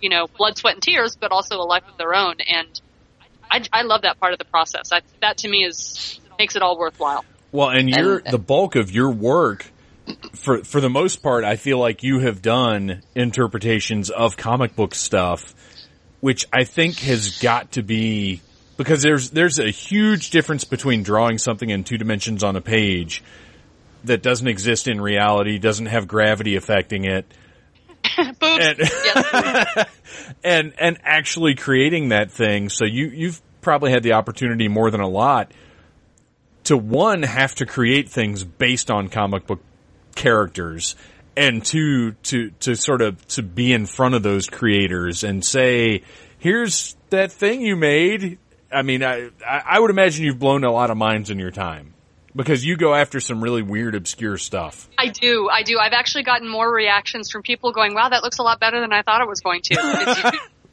when I get told, uh, because I, I do have a tendency to go for the more obscure. Uh, not, I don't, I don't want to call them obscure, but I guess you know, not current costumes because I'm an 80s and 90s child. My comic book years, you know, when I started collecting and when I fell in love with characters, it was you know during the 80s and 90s. So they're probably going to be headbands and you know ridiculous sleeves, you know, on the the costumes. But that to me is that was the that was the version I fell in love with. That was to me what embodied the character. So to be able to to pull that together and and do the version that I grew up with versus you know maybe a more current costume or more widely recognized one. Um, I think the the best example is probably one of the best examples is the version of Black Canary that I do is not the fishnet and you know tiny blue jacket. It's not you know the new 52 version. It's the really awful ninja looking thing with a headband and this big wing thing coming off of her shoulders and big blousey sleeves and mm-hmm. and big you know tight pants and it's it's just absolutely she burns it on the cover of Action Comics a few years later. She actually burns the costume. It's that bad. yeah, Um, there was some. Yeah, Zatanna's Zatanna's alternate costume from that time is pretty. pretty yeah, I've done that one too. Yeah, that's Yeah. that's also a favorite. Yep. Well- uh, with the bug on the head. Yeah. Yep. Bo and I, Yep. Bo and I have had the conversation before where it's almost more satisfying to have five people absolutely fucking love you Oh, than yeah. to have Yeah. hundreds of people say, "Wow, that's a nice Superman." Yeah. Do some, you know, my, back when I was in the game, my rules were do something no one's ever done before, you know, and, and I did a lot of obscure characters. I did Etrigan, the Maxx, you know, I did stuff that people had never even touched before. Um, or, or do something, and, and, you know, when, when I, when, when Sarah and I were, were doing costumes and stuff together, I was like, how come you've never done Poison Ivy? You'd make a great Poison Ivy. And she was like, Bo, there's a million poison ivies out there. What am I going to do with poison ivy that somebody had, hadn't already done? You know, and I was like, oh, you're you're right. You know, because Yeah. you know one of the first rules is go with what you got. Yeah, You know, it- you- and and I and I for the large part sidestepped a lot of the go with what you got because I had the mascot skills to make big crazy shit that you know you could fit any number of size people inside. um, I wasn't doing a lot of stuff based on what I necessarily looked like. I did, you know, I did Jamie Madrox's Multiple Man. I did the Tenth Doctor. Um, I did some stuff that lent itself to my my physicality, but I also had the skill set to do some bigger, crazier stuff that you know what that had that removed my physicality from the costuming equation. Now you've mentioned the mascot skills a couple of times. Where where did that come from? Uh, well, I came from a um, a puppety sort of background, and then when I got out of college, uh, my mentor, my puppet mentor, Chris Brown, who's uh, a, a, a wonderful person and and and builder. He's done a lot of work on The Walking Dead. Uh, he's he's one of the main uh, creative uh, designers behind Your Pretty Face is Going to Hell on Adult Swim. He did all the the demon makeup and stuff like that. Build, builds big, crazy, cool stuff.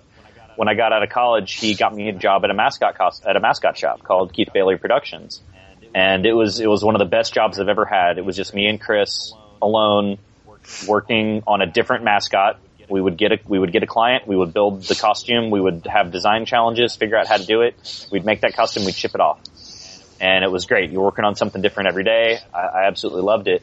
Uh, unfortunately, the company didn't didn't really last. Um, I got let go, and then eventually Chris got let go. Uh, and then I went on from there to International Mascot Incorporated, which is which is still around here in Atlanta, and pretty much just made Chick Fil A cow costumes for two years, which was horrible. Did you save Uh, one so that you'd be able to go and get free Chick Fil A every time they do their promotion? No, I got I got real sick of it. Um, you know, I was I mean I was building. It was like okay, build a Chick Fil A cow costume. All right, congratulations, you built one. Now build another. And that's what I that's all I did for two years. There were a handful of other characters we did. We did Little Caesars Pizza Guy Oh, nice. and um, uh, like a Sonic drive-through slushy character, but it was 99% Chick-fil-A cows. And you know, as boring as a job it was, I learned a lot. Now I learned a lot very quickly, and there, and then you know, reached my learning saturation point where I wasn't going to learn anything else. But all those skills that I learned went into the Maxx, um, specifically the Maxx because I actually built the Maxx there uh, during my during my off time. They allowed me to work on freelance projects off the clock, and almost all the foam that went into him was scrap foam that was just you know laying Oh, around. nice. Uh, so I, I built almost all of that there with a little help from Sean, I think dyeing the fabric, or it was either Sean or Clint that helped me dye, dye the Antron for him. Uh, but that entire costume was built there. Um, so I wouldn't have been able to build the Maxx if I hadn't had the resources that were available to me, available to me by, by working there. So I'm, I'm very thankful for that element of it. Speaking of, of getting help from Sean, you guys all know your skill sets at this point. You, you all know what you're best at, what you're capable of. and I think one of the things that it really impresses me is how willing everybody is to to outsource and to help.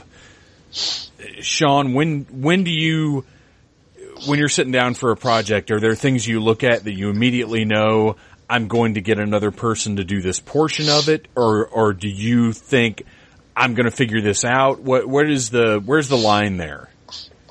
Well, I think it depends on um, uh, well on a the time frame of the project and the budget. I mean, if it's something that I want to try to figure out, a new skill that I want to develop, then you know, and you know, the time frame is is it's far enough out. Sure, I'll go for it. You know, I'll also pick brains of of friends like Donnie O or Bo or you know other people that I know who who do different things. Because I mean, I have I have a tailoring background. I mean, I'm that's what my background is in. I'm is why I go to tailor. Sean for my tailor stuff. Yeah, yeah. I'm a I'm a classically trained tailor, so that's that's where my base is. But you know, I'm trying to get more into like you know, fabrication like building armor and I'm doing a piece this year that involves a lot of leather working. So I'm really trying to push myself and branch out into new things. Um, and I mean, I think honestly that's why we all got into this in the first place was to go, hmm, how can I do that? You know?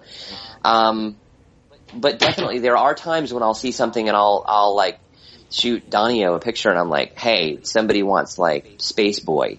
Um, so I'm totally going to need you on like the backpack and, you know, the collar and, you know, all this other kind of stuff. And he's like, yeah, yeah, we can do that and collaborate. We collaborated on a Nova Prime a couple of years ago and it came out, you know, beautifully. Um, so it, it, it really depends. It's a, it's a case by case basis. Um, and we all tend to be a fairly, close knit little community, you know, between me and Bo and DJ and um, Catherine and um, Donnie O and Riki and you know, we all Yeah, we can make just about anything between Yeah, like, we the all- skill set. yeah, we all Facebook each other and share and yeah, so between all of us, if we actually put the time into it, we could take over the world, man. We'd look fabulous. and we'd look fabulous doing it. I mean, I hate building clothes for puppets. Like the last thing, like I, I spend all this effort building a puppet, and then I look at it and go, "Oh, it needs clothes." Fuck. So, so I've hired Sean many times to, to come in and, and, and build the little suits and stuff for the little guys. You know, Spider, what and that's what's actually really neat about the community is that I think it, it always drives me up a wall when somebody is like, "I'm not going to tell you how I made that." And like it's it's it's not really that big of a secret. I you know, I'm all about people taking the journey. I mean, I can give you the basics, but you know, you have to know what you're comfortable doing on a skill set level. You know, if you've never sewn before, me telling you how to do it on the sewing machine is not going to help you a whole lot if you've never used a sewing machine before. So, you know, everybody's going to have the skills that they come into it, and I'm more than willing to help people. But it's when people are are completely retic- you know, they're just reluctant to share secrets. I'm like, it's not a secret. It's fabric. It's glue. You know, I've heard people complain that, oh, I can't believe you told them how to glue, you know, the kind of glue to use on that kind of foam. It, it's glue. It's, it's not, you know, if it helps somebody become a better craftsman or a better creator or, or cosplayer or costumer, I say go for it. And, you know, if you know how to do something, share it. I try to do that on a weekly basis. I try to do a tip Tuesday where if I know something or I've come across something that I think is helpful, that somebody that's new that may not know, I try to put it out there. Resources like the RPF, like the SCF, like the, you know, the League of Heroes, all those places have all these tutorials on there and they are such a godsend. I honestly, cosplay 20 years ago, whenever I see people costuming, I'm blown away because I'm like, they didn't have those resources. They had to know no, people. it's a completely That's different game. completely, yeah, Yeah. It's, it's totally different now. It's and how different it is. And I mean, it's, I mean, you talk about something like the RPF. I mean, these are the people on the RPF who are putting up like these whips and things like that. I mean, these are, these are the real professionals. I mean, Yeah. these people do big budget films, they do television, they do, you know, huge, huge projects and they're putting their stuff out there. So when I see some, you know, some, you know, asshat out there who's like, I'm not going to tell you how I cut that foam out or where I got my templates. It's like, dude, come on, really? And I think you'll find that people who are like that, um, if they shun the community, the community shuns them right back. I mean, this is a very, it, there's a lot of people out there doing it, but it is a tight, incestuous little group. and if you get a bad reputation, I mean, if, if one person starts bad mouthing you, you're gonna go down in flames. in no Yeah. time at all. So its reputation is extraordinarily important in, in what we're doing, especially when you're talking about commissions because you can read everywhere about people getting ripped off, um, you know, all this kind of stuff. Getting bad products, never getting their products, people running off, people like faking names on forums and, you know, ripping people off.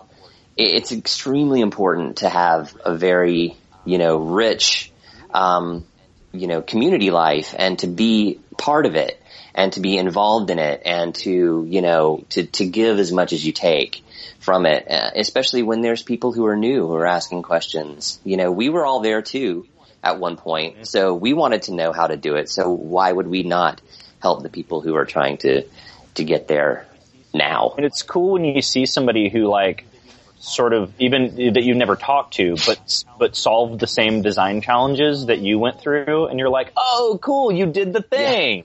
Yeah. You know, like I mean, I remember when I was I I was sort of one of the first people to do the satyr legs, and now tons of people do them all. You know, tons of people do them, and they, and then I can see that they sort of went down the same sort of path that I did, trying to figure out, okay, how do you make it look like your legs bending backwards? How do you make it look like you don't have a heel?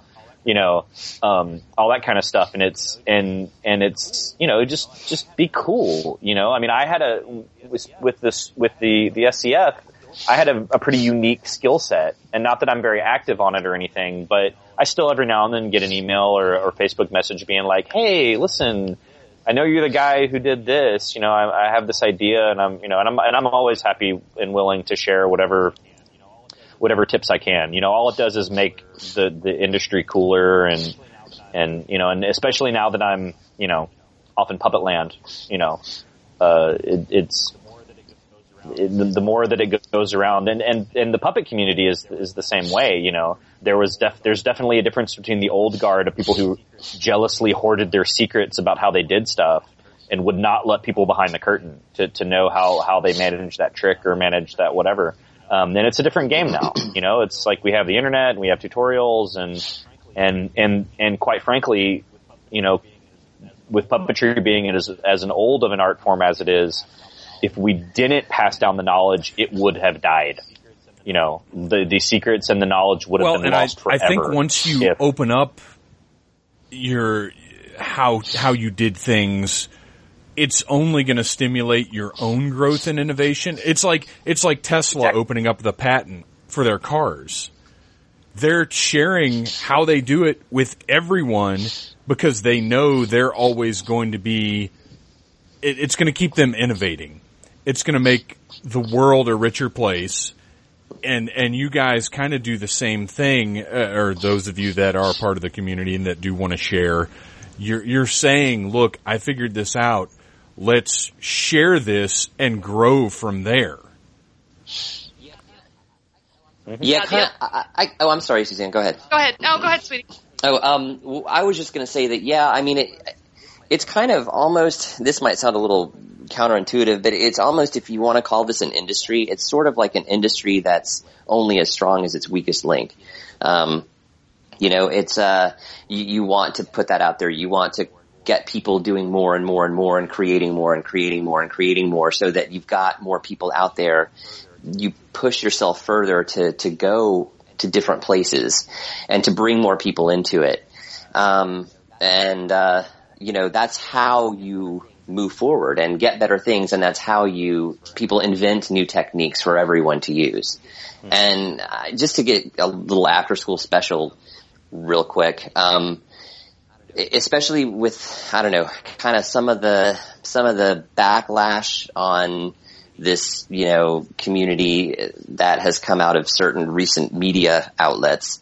Um, I think it's especially important now to to strengthen that community awareness and to be more supportive and more a part of everybody's efforts and you know help people out and and be willing to to share information and share your story and you know welcome people in Yeah, because Um, we're not we're not divas and we're not dicks, exactly and, and, it- and you we know don't. And it doesn't serve it doesn't serve us for that to be the cultural perception. yeah you you asked earlier what like the most impressive costumes we've ever seen are well i mean you know honestly i'm pretty damn impressed with anybody who's willing to dress up and go out in public Mm-hmm. and and do this, or who's willing to photo to be photographed and put themselves, you know, out in social media and out in the world, or who's willing to to dress up in a costume and go somewhere like Dragon Con, where you know hundreds of people are going to be taking your picture, and you have no idea what those people are going to do with those Yeah. pictures.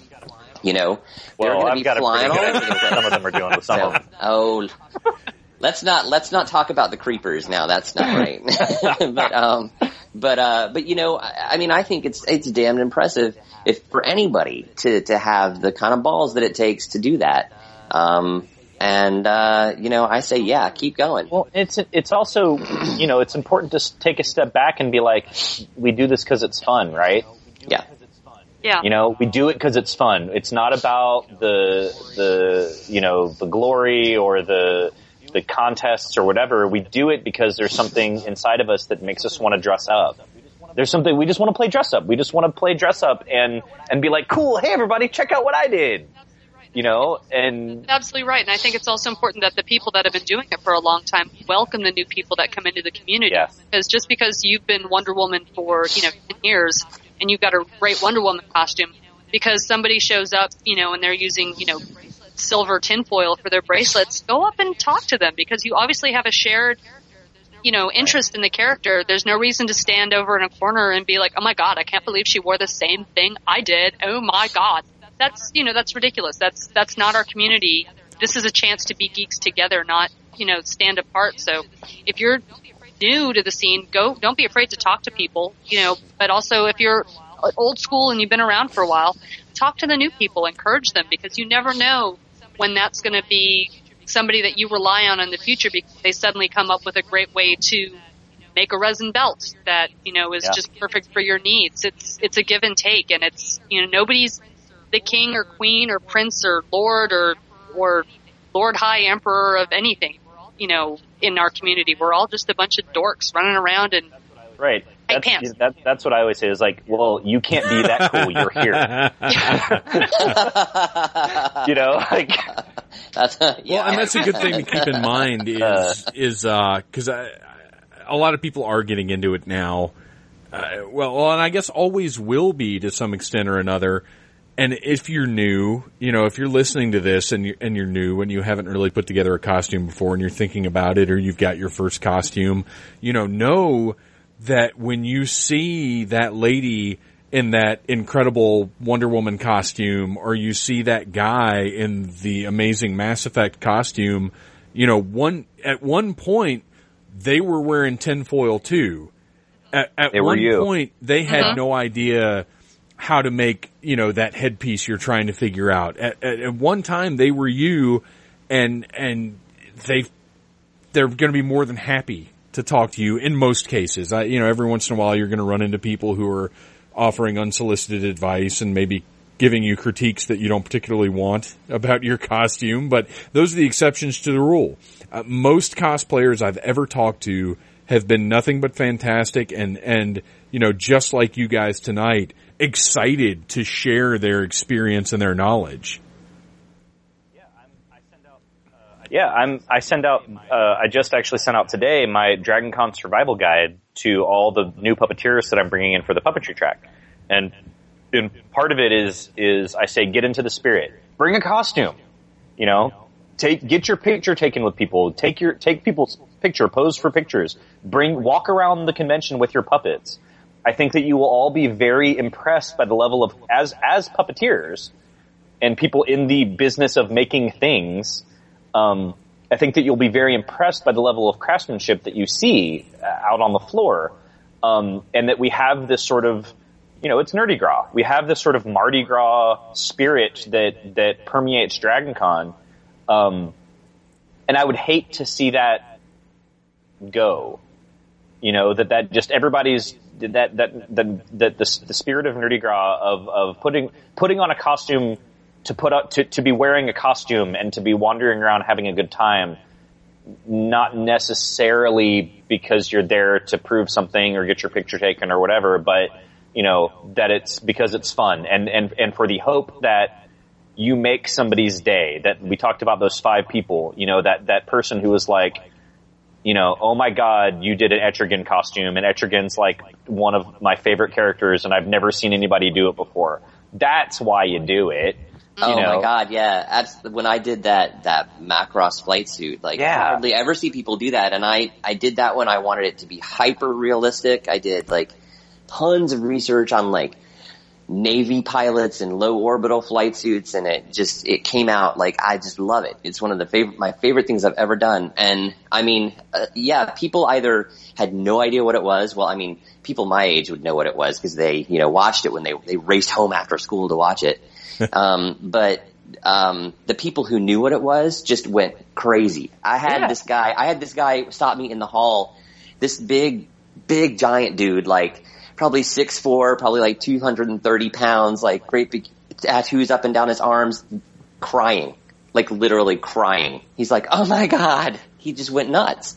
That's, that's- why you do it. That's you know? why you do it. You, you do it to just go to just go balls out and say, "I- "I'm gonna, you know, put this thing together, and it's gonna be something that, you know, people, a lot of people aren't gonna get it, but the people who get it are gonna so get it, it's gonna make Yeah. it totally worth it."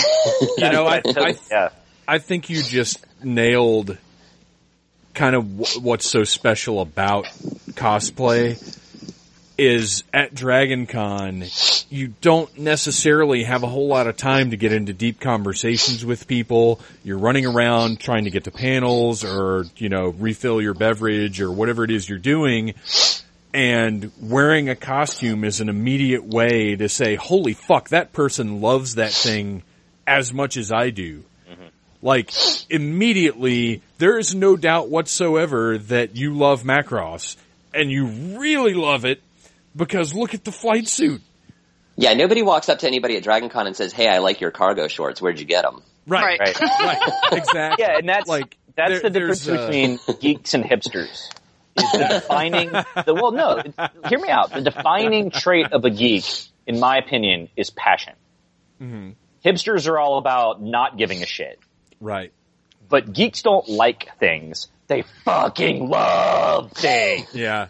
you know Yeah. and and so that moment when you wear something or you do a character that's so special to people and you know we're geeks we grew up ostracized people didn't understand us and and these characters that that became that found their ways into our hearts are the way that we dealt with that and so when you talk about the six four dude breaking down in tears about a macross costume that's that's that's what makes it special you know that's the reason to do it Yeah, and it's also, I mean, when I look back on, you know, every Dragon Con I've ever been to, and I've gone to, I think this will be our 12th or 13th that we're attending this year, I don't look back and go, I, I, I don't generally look back and go, oh, that costume or this costume. I look back and go, I have these, I met these people.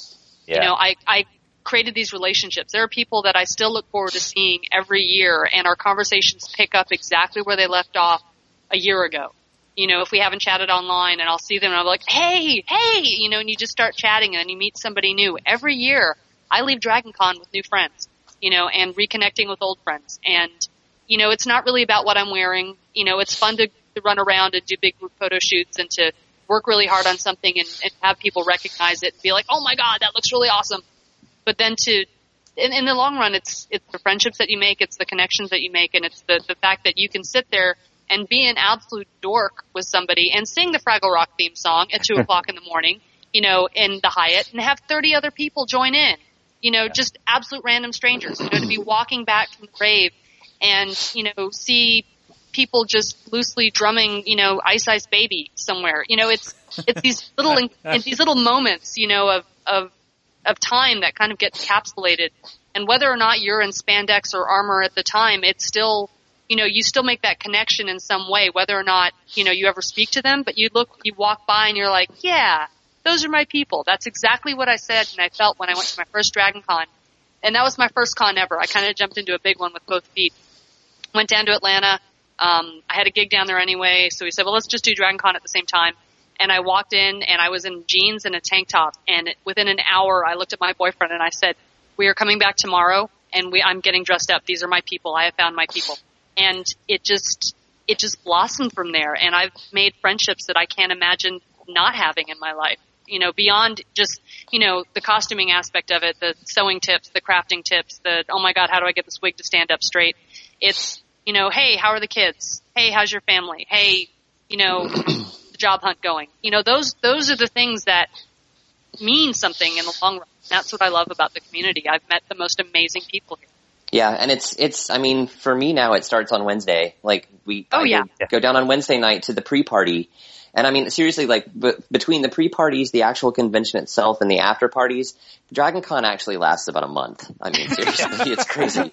But but it does. It start. I mean, it really starts. I start down there Wednesday night, and we have like the big pre-party, and I get to meet up with everybody before the craziness, before the real craziness starts yeah. and we just have like a big old time. But uh, as along with um, what Spider was saying about uh, meeting up with people and catching up with people, it's also that you get there and you're like, I made it. Like another year, I made it. I got a hotel room and like I've the got my badge. I'm going to get my I'm going to get my badge in the morning and I'm going to be hanging out with these people for coffee while I'm waiting for the doors to open and and then it's like we're here. We made it. We have all of our kits up in our room. You know, we're ready to go after all the craziness, after all You of guys- the struggling and the get burnt feeling- and cut fingers and Mm-hmm.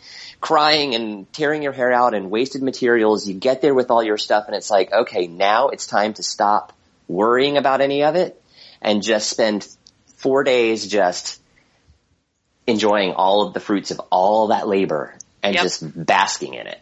And it, it is, it's just completely immersive experience.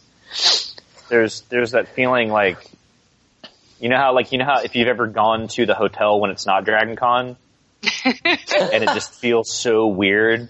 Because they Like put furniture out. have, I have a funny story about that. Actually, it's really funny. I went down there to meet some friends who were there for a, for uh, for a con- just a regular conference, and we were sitting in the bar. And I guess there was a high school nearby or something because this like group of cheerleaders walks through the Hyatt lobby, and I'm, we're sitting in the bar, and I looked over and I was like, and I went, oh, look at those cheerleaders. I wonder what they're. Sub-. And I'm like, oh, wait a minute. Those are actual like- cheerleaders. It's, I'm like, it's like April. I'm like, it's April. Those are actual cheerleaders. Yeah, And if you go to the Hyatt, they actually have furniture out in the lobby. You know, they pull the furniture in when Dragon Con comes in, but in the Hyatt, there's actual furniture all over the lobby. And I'm like, where'd these couches come from? What are they doing here? there's there's this feeling I get when I'm there, and it's and it's difficult now that I that I have to work so hard, but I always still try to find time to um, do a little bit of people watching and just sit somewhere, usually on my own, and and just watch because. In, in the puppet world, we, we call it our tribe because puppet people are where we come from strange stock. Um, and, and we call it our tribe. That, that when you when you because a lot of a lot of people you know, and I think that that this really mirrors the the geek experience of maybe growing up, you know, ostracized and feeling alone. That you don't have people that relate to you, and and you don't have anyone who can understand you. And then you go to something like Dragon Con, and suddenly you're surrounded by people who are just like you, and you're not alone anymore. And that really, I think, means a lot to people. I know that it meant a lot to me. Yeah. That before I before I found my puppet tribe, I had my Dragon Con tribe. And there are, I remember during the, I think the first year of the pup, the first year of the puppetry track, we had finished this, we had finished the puppet slam, um, the, the second puppet slam, and we were all back in my hotel room celebrating. And everybody was toasting and having beers. We just did this amazing puppet show that we turned 700 people away from. I mean, that was unfathomable. No one could even wrap their brain around the fact that 700 people got turned away from a puppet show. And I remember sitting in the room and I, and we were at, my room was in the Hyatt and I could hear the roar of the convention on the other side of the door. And here I was celebrating with all these puppeteers, uh, and celebrating our accomplishment and what we had done.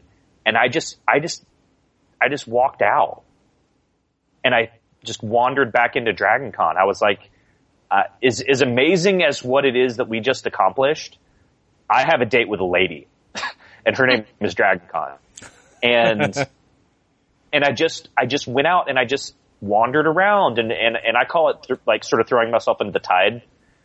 And, and I just went and, and, and wandered and, and met strangers and didn't do puppet stuff, you know, um, just to, just to get that time in that I don't really get anymore. is really important to me to, to still try to get my Bose DragonCon experience in spite of all the responsibilities that I have to make the track work now.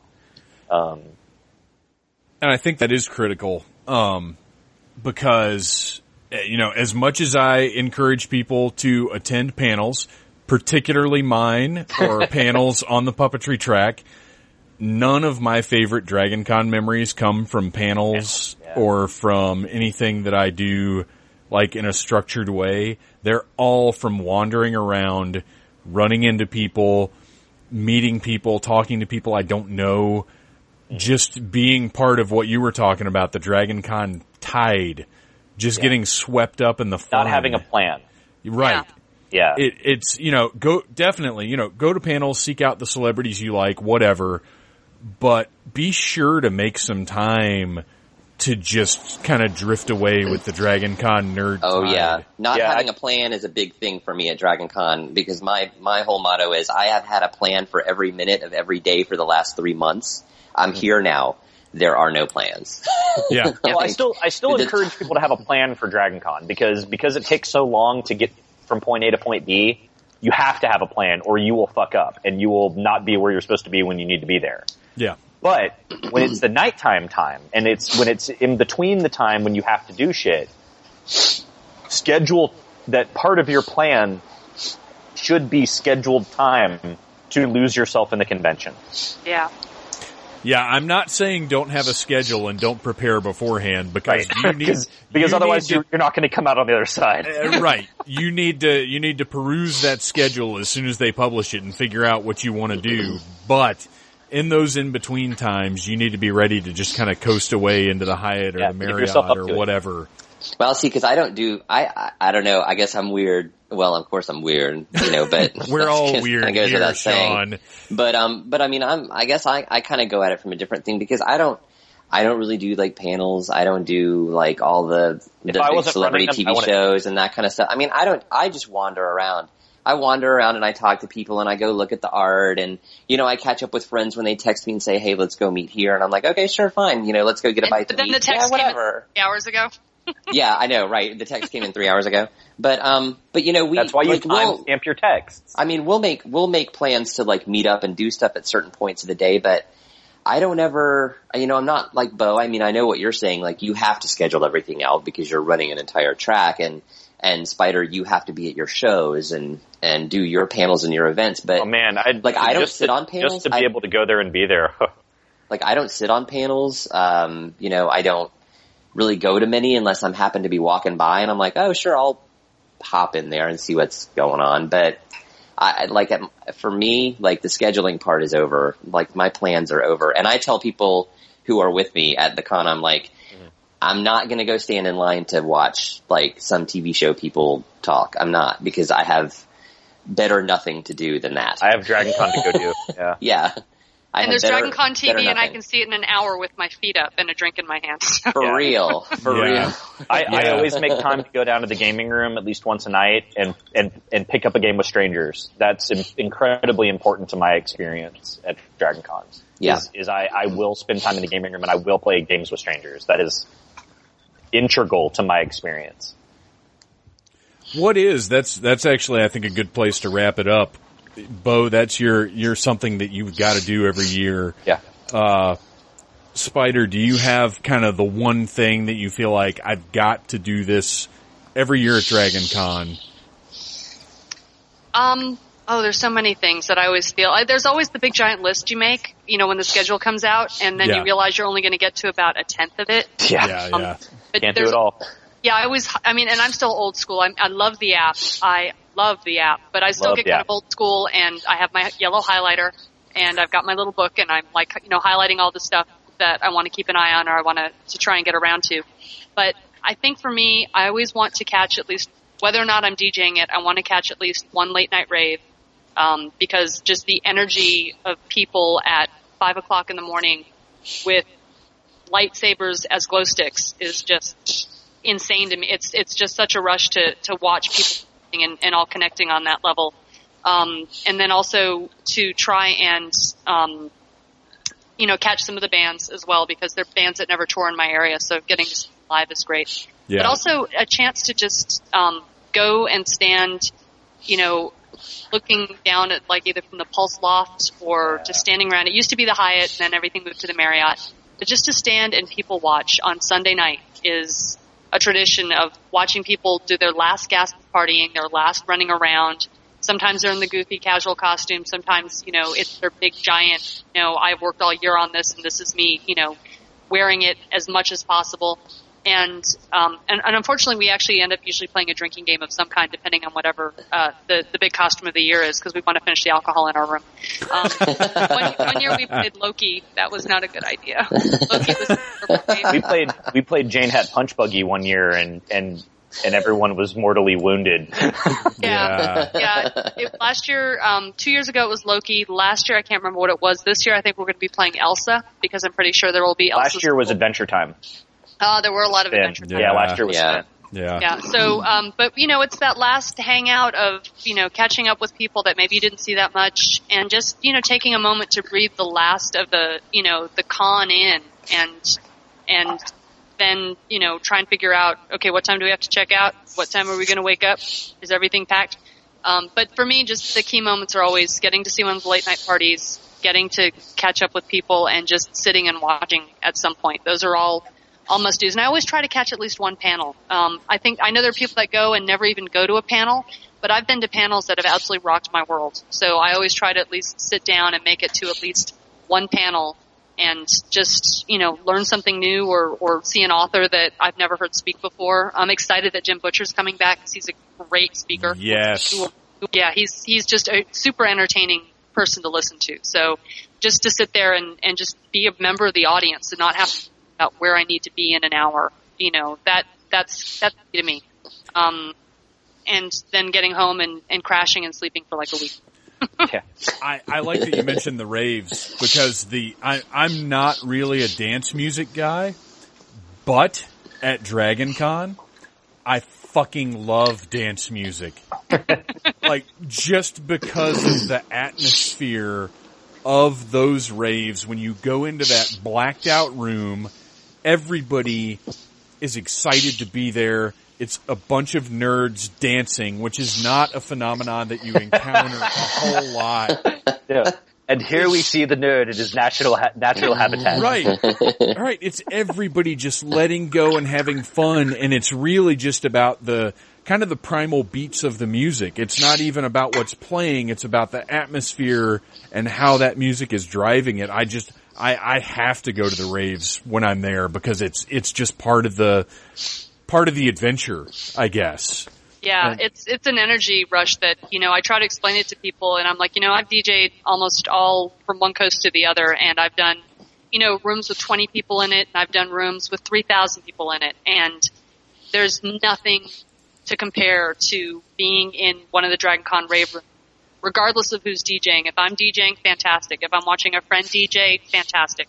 But to stand there and just to feel that energy kind of swirl around you and know that the guy over there with the unicorn horn on his head dancing in a pair of shorts is probably going to wake up the next morning and go be absolutely like entranced over a discussion about, you know, Star Trek technology versus Battlestar Galactica technology and drill down to like the buttons and emblems and, you know, keyboard doohickeys or whatever, you know, it's, it's just, it, to me, it's just, it's a juxtaposition that I love.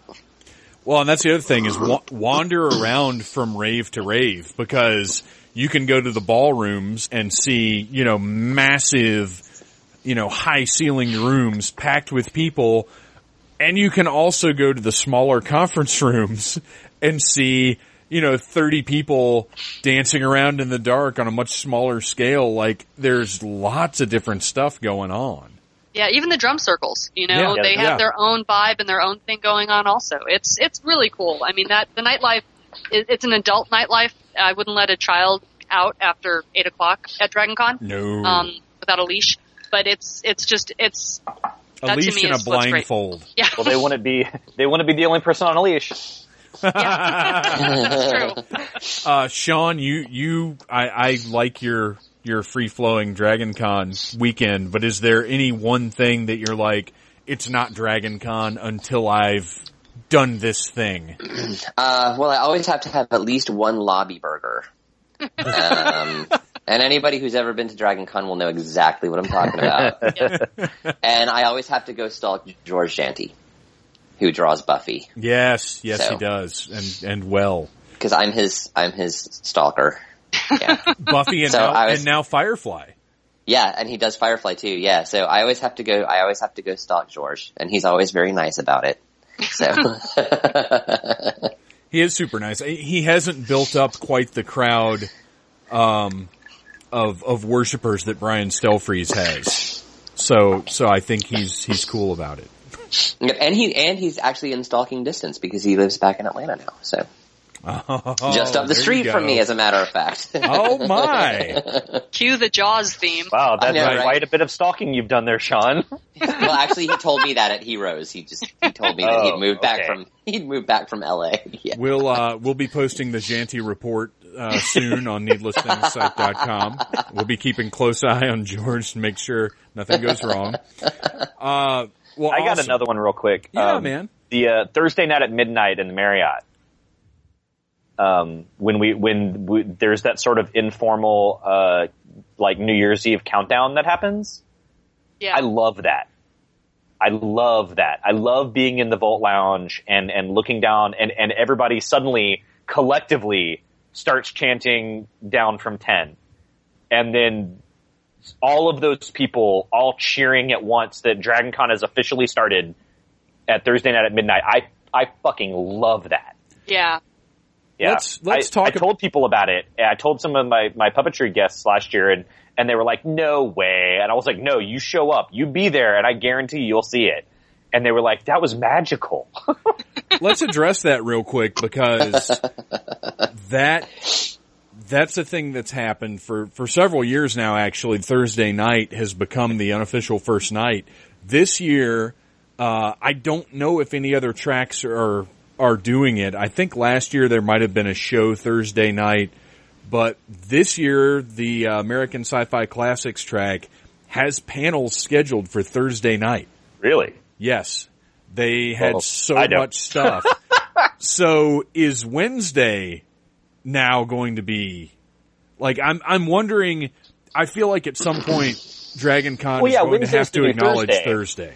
Yeah, Wednesday's Wednesday the new is the new Friday is what we call it. Wednesday's Yeah. the new Friday.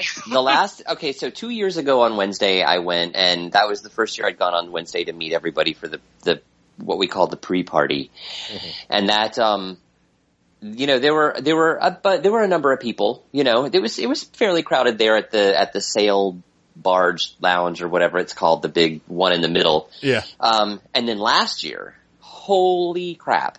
Yeah. Last year on Wednesday night, I mean, there are people in costumes. There are already people dressed up, ra- wandering around. The entire, like, mezzanine floor and the Volt Lounge in the Marriott were full. I was like, holy, I was like, good grief. Like, it's, it should, it was crazy. So I think definitely, like, Wednesday is becoming the new, the new Thursday.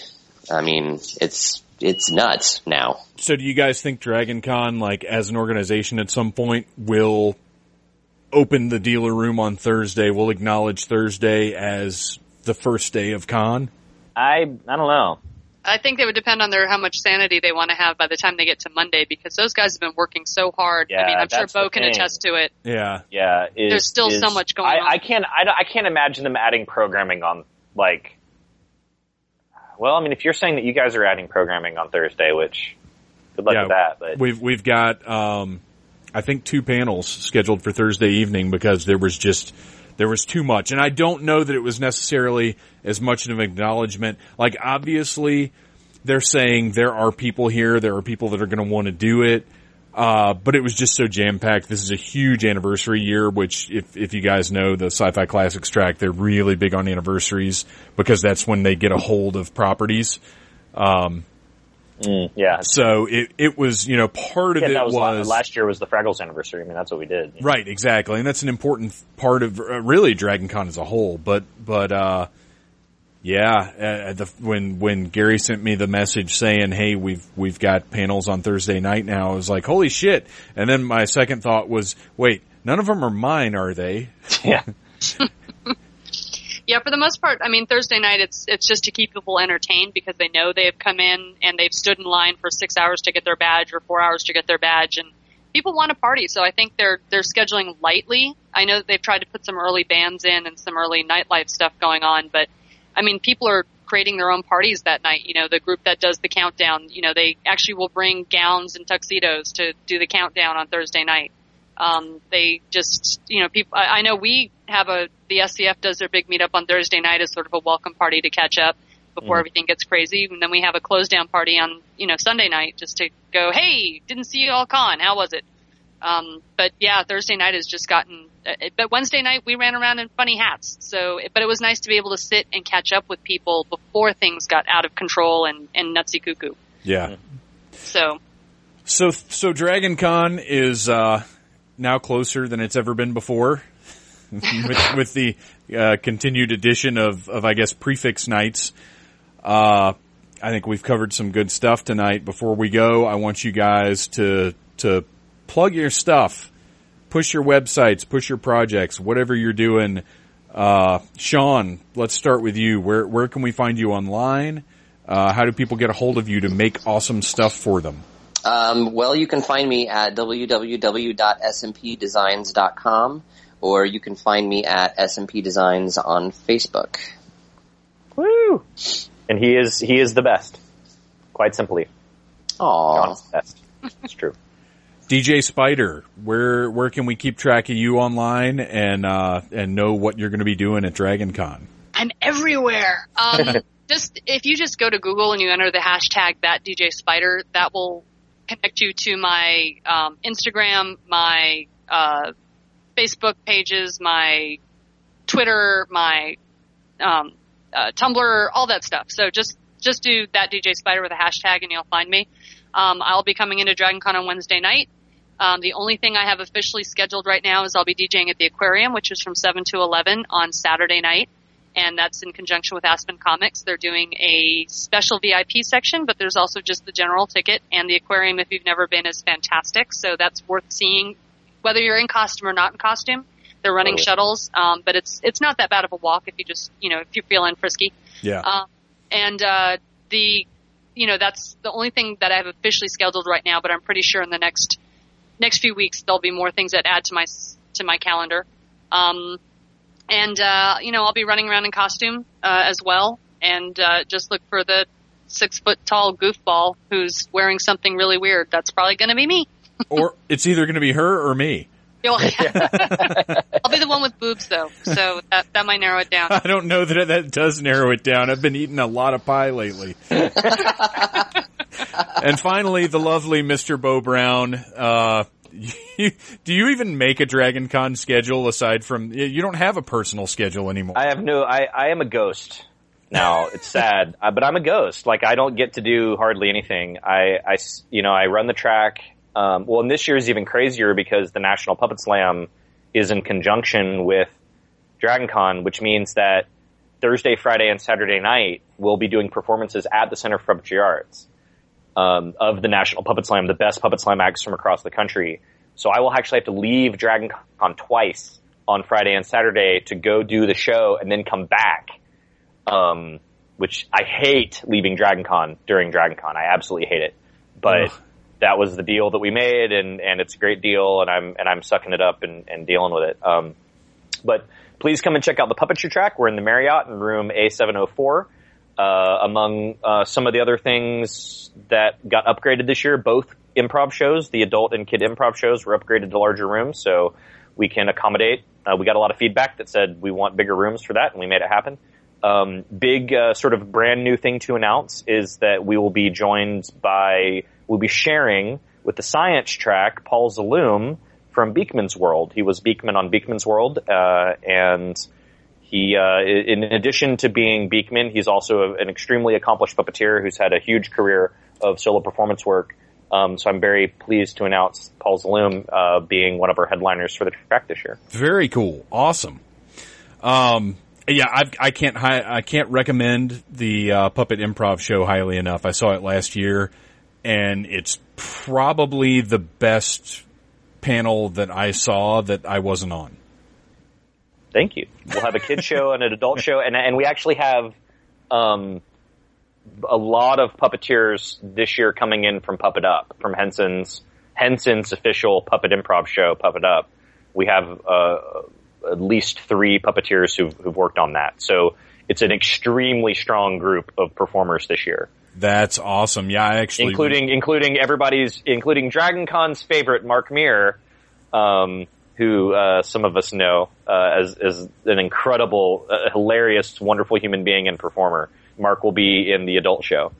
So Yeah, definitely make it out for pu- for uh, because the puppet up guys are are. I mean, that's Brian Henson uh, very solidly behind that project. Like that, that's that's a powerful force. And just in case, for those of you who are listening who don't know who Mark Meer is, he's the voice of, of, of Commander Shepard on Bioshock, uh, from Bioshock. So he's not Mass only Effect. is he ridiculously Effect. famous uh, within the geek world, but he's also a hilarious improver. He's he's probably one of the most famous uh, i- improvisational actors in, in in in Canada, really, actually, at this point. And he's a super nice guy. it's super ridiculously nice. Um, Yeah. I love I love Mark. He's so funny uh, and great. So yeah, please come and check those shows out. Uh, those will be in bigger rooms this year for for everyone to enjoy. Awesome. Well, guys, thank you so much for coming on and talking about costuming, talking about Dragon Con. Uh, I, I couldn't be more excited for Con this year. There's so much cool stuff going on. And Bo, would you like to do your sign off? Good journey. Yay! Hang in there, people. We're not done yet. Uh, after we wrapped everything up, Bo brought something to my attention that I was not aware of because I don't do pre-interview checklists really, even though I've talked with Sean a ton of times before. Uh, certain things had not come up. Uh, he's not a guy that kind of toots his own horn or, or makes a big deal out of his accomplishments. So I wasn't even aware of just how big a presence he is and just how much professional work he's done. Uh, I've seen his costumes. I know he's amazing, but I didn't know there was more. So stay tuned. We've got a few few more minutes of talking uh, after Bo brings something to my attention, and we converse just a little bit more. So here's that.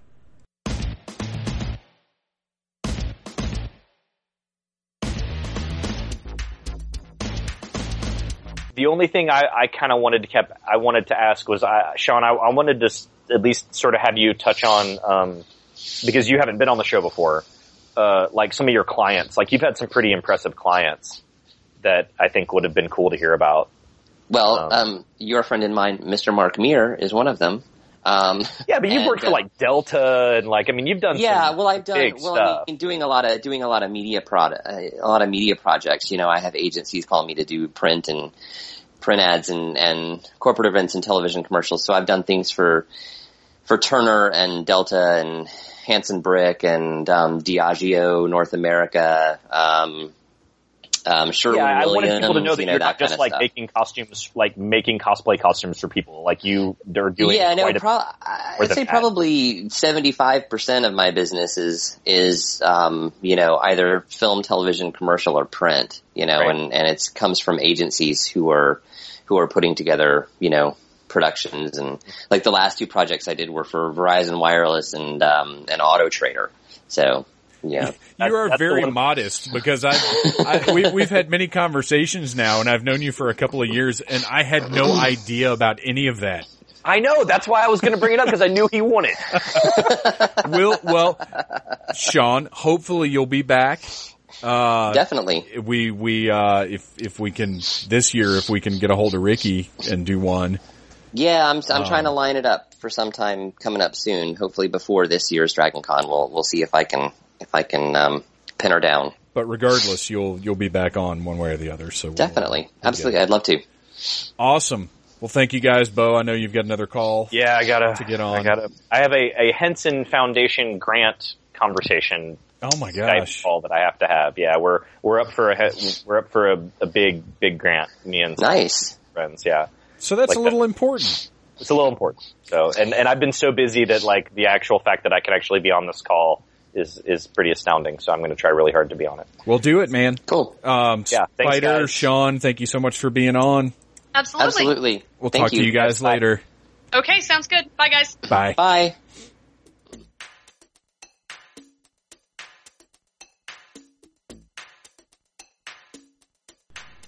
What?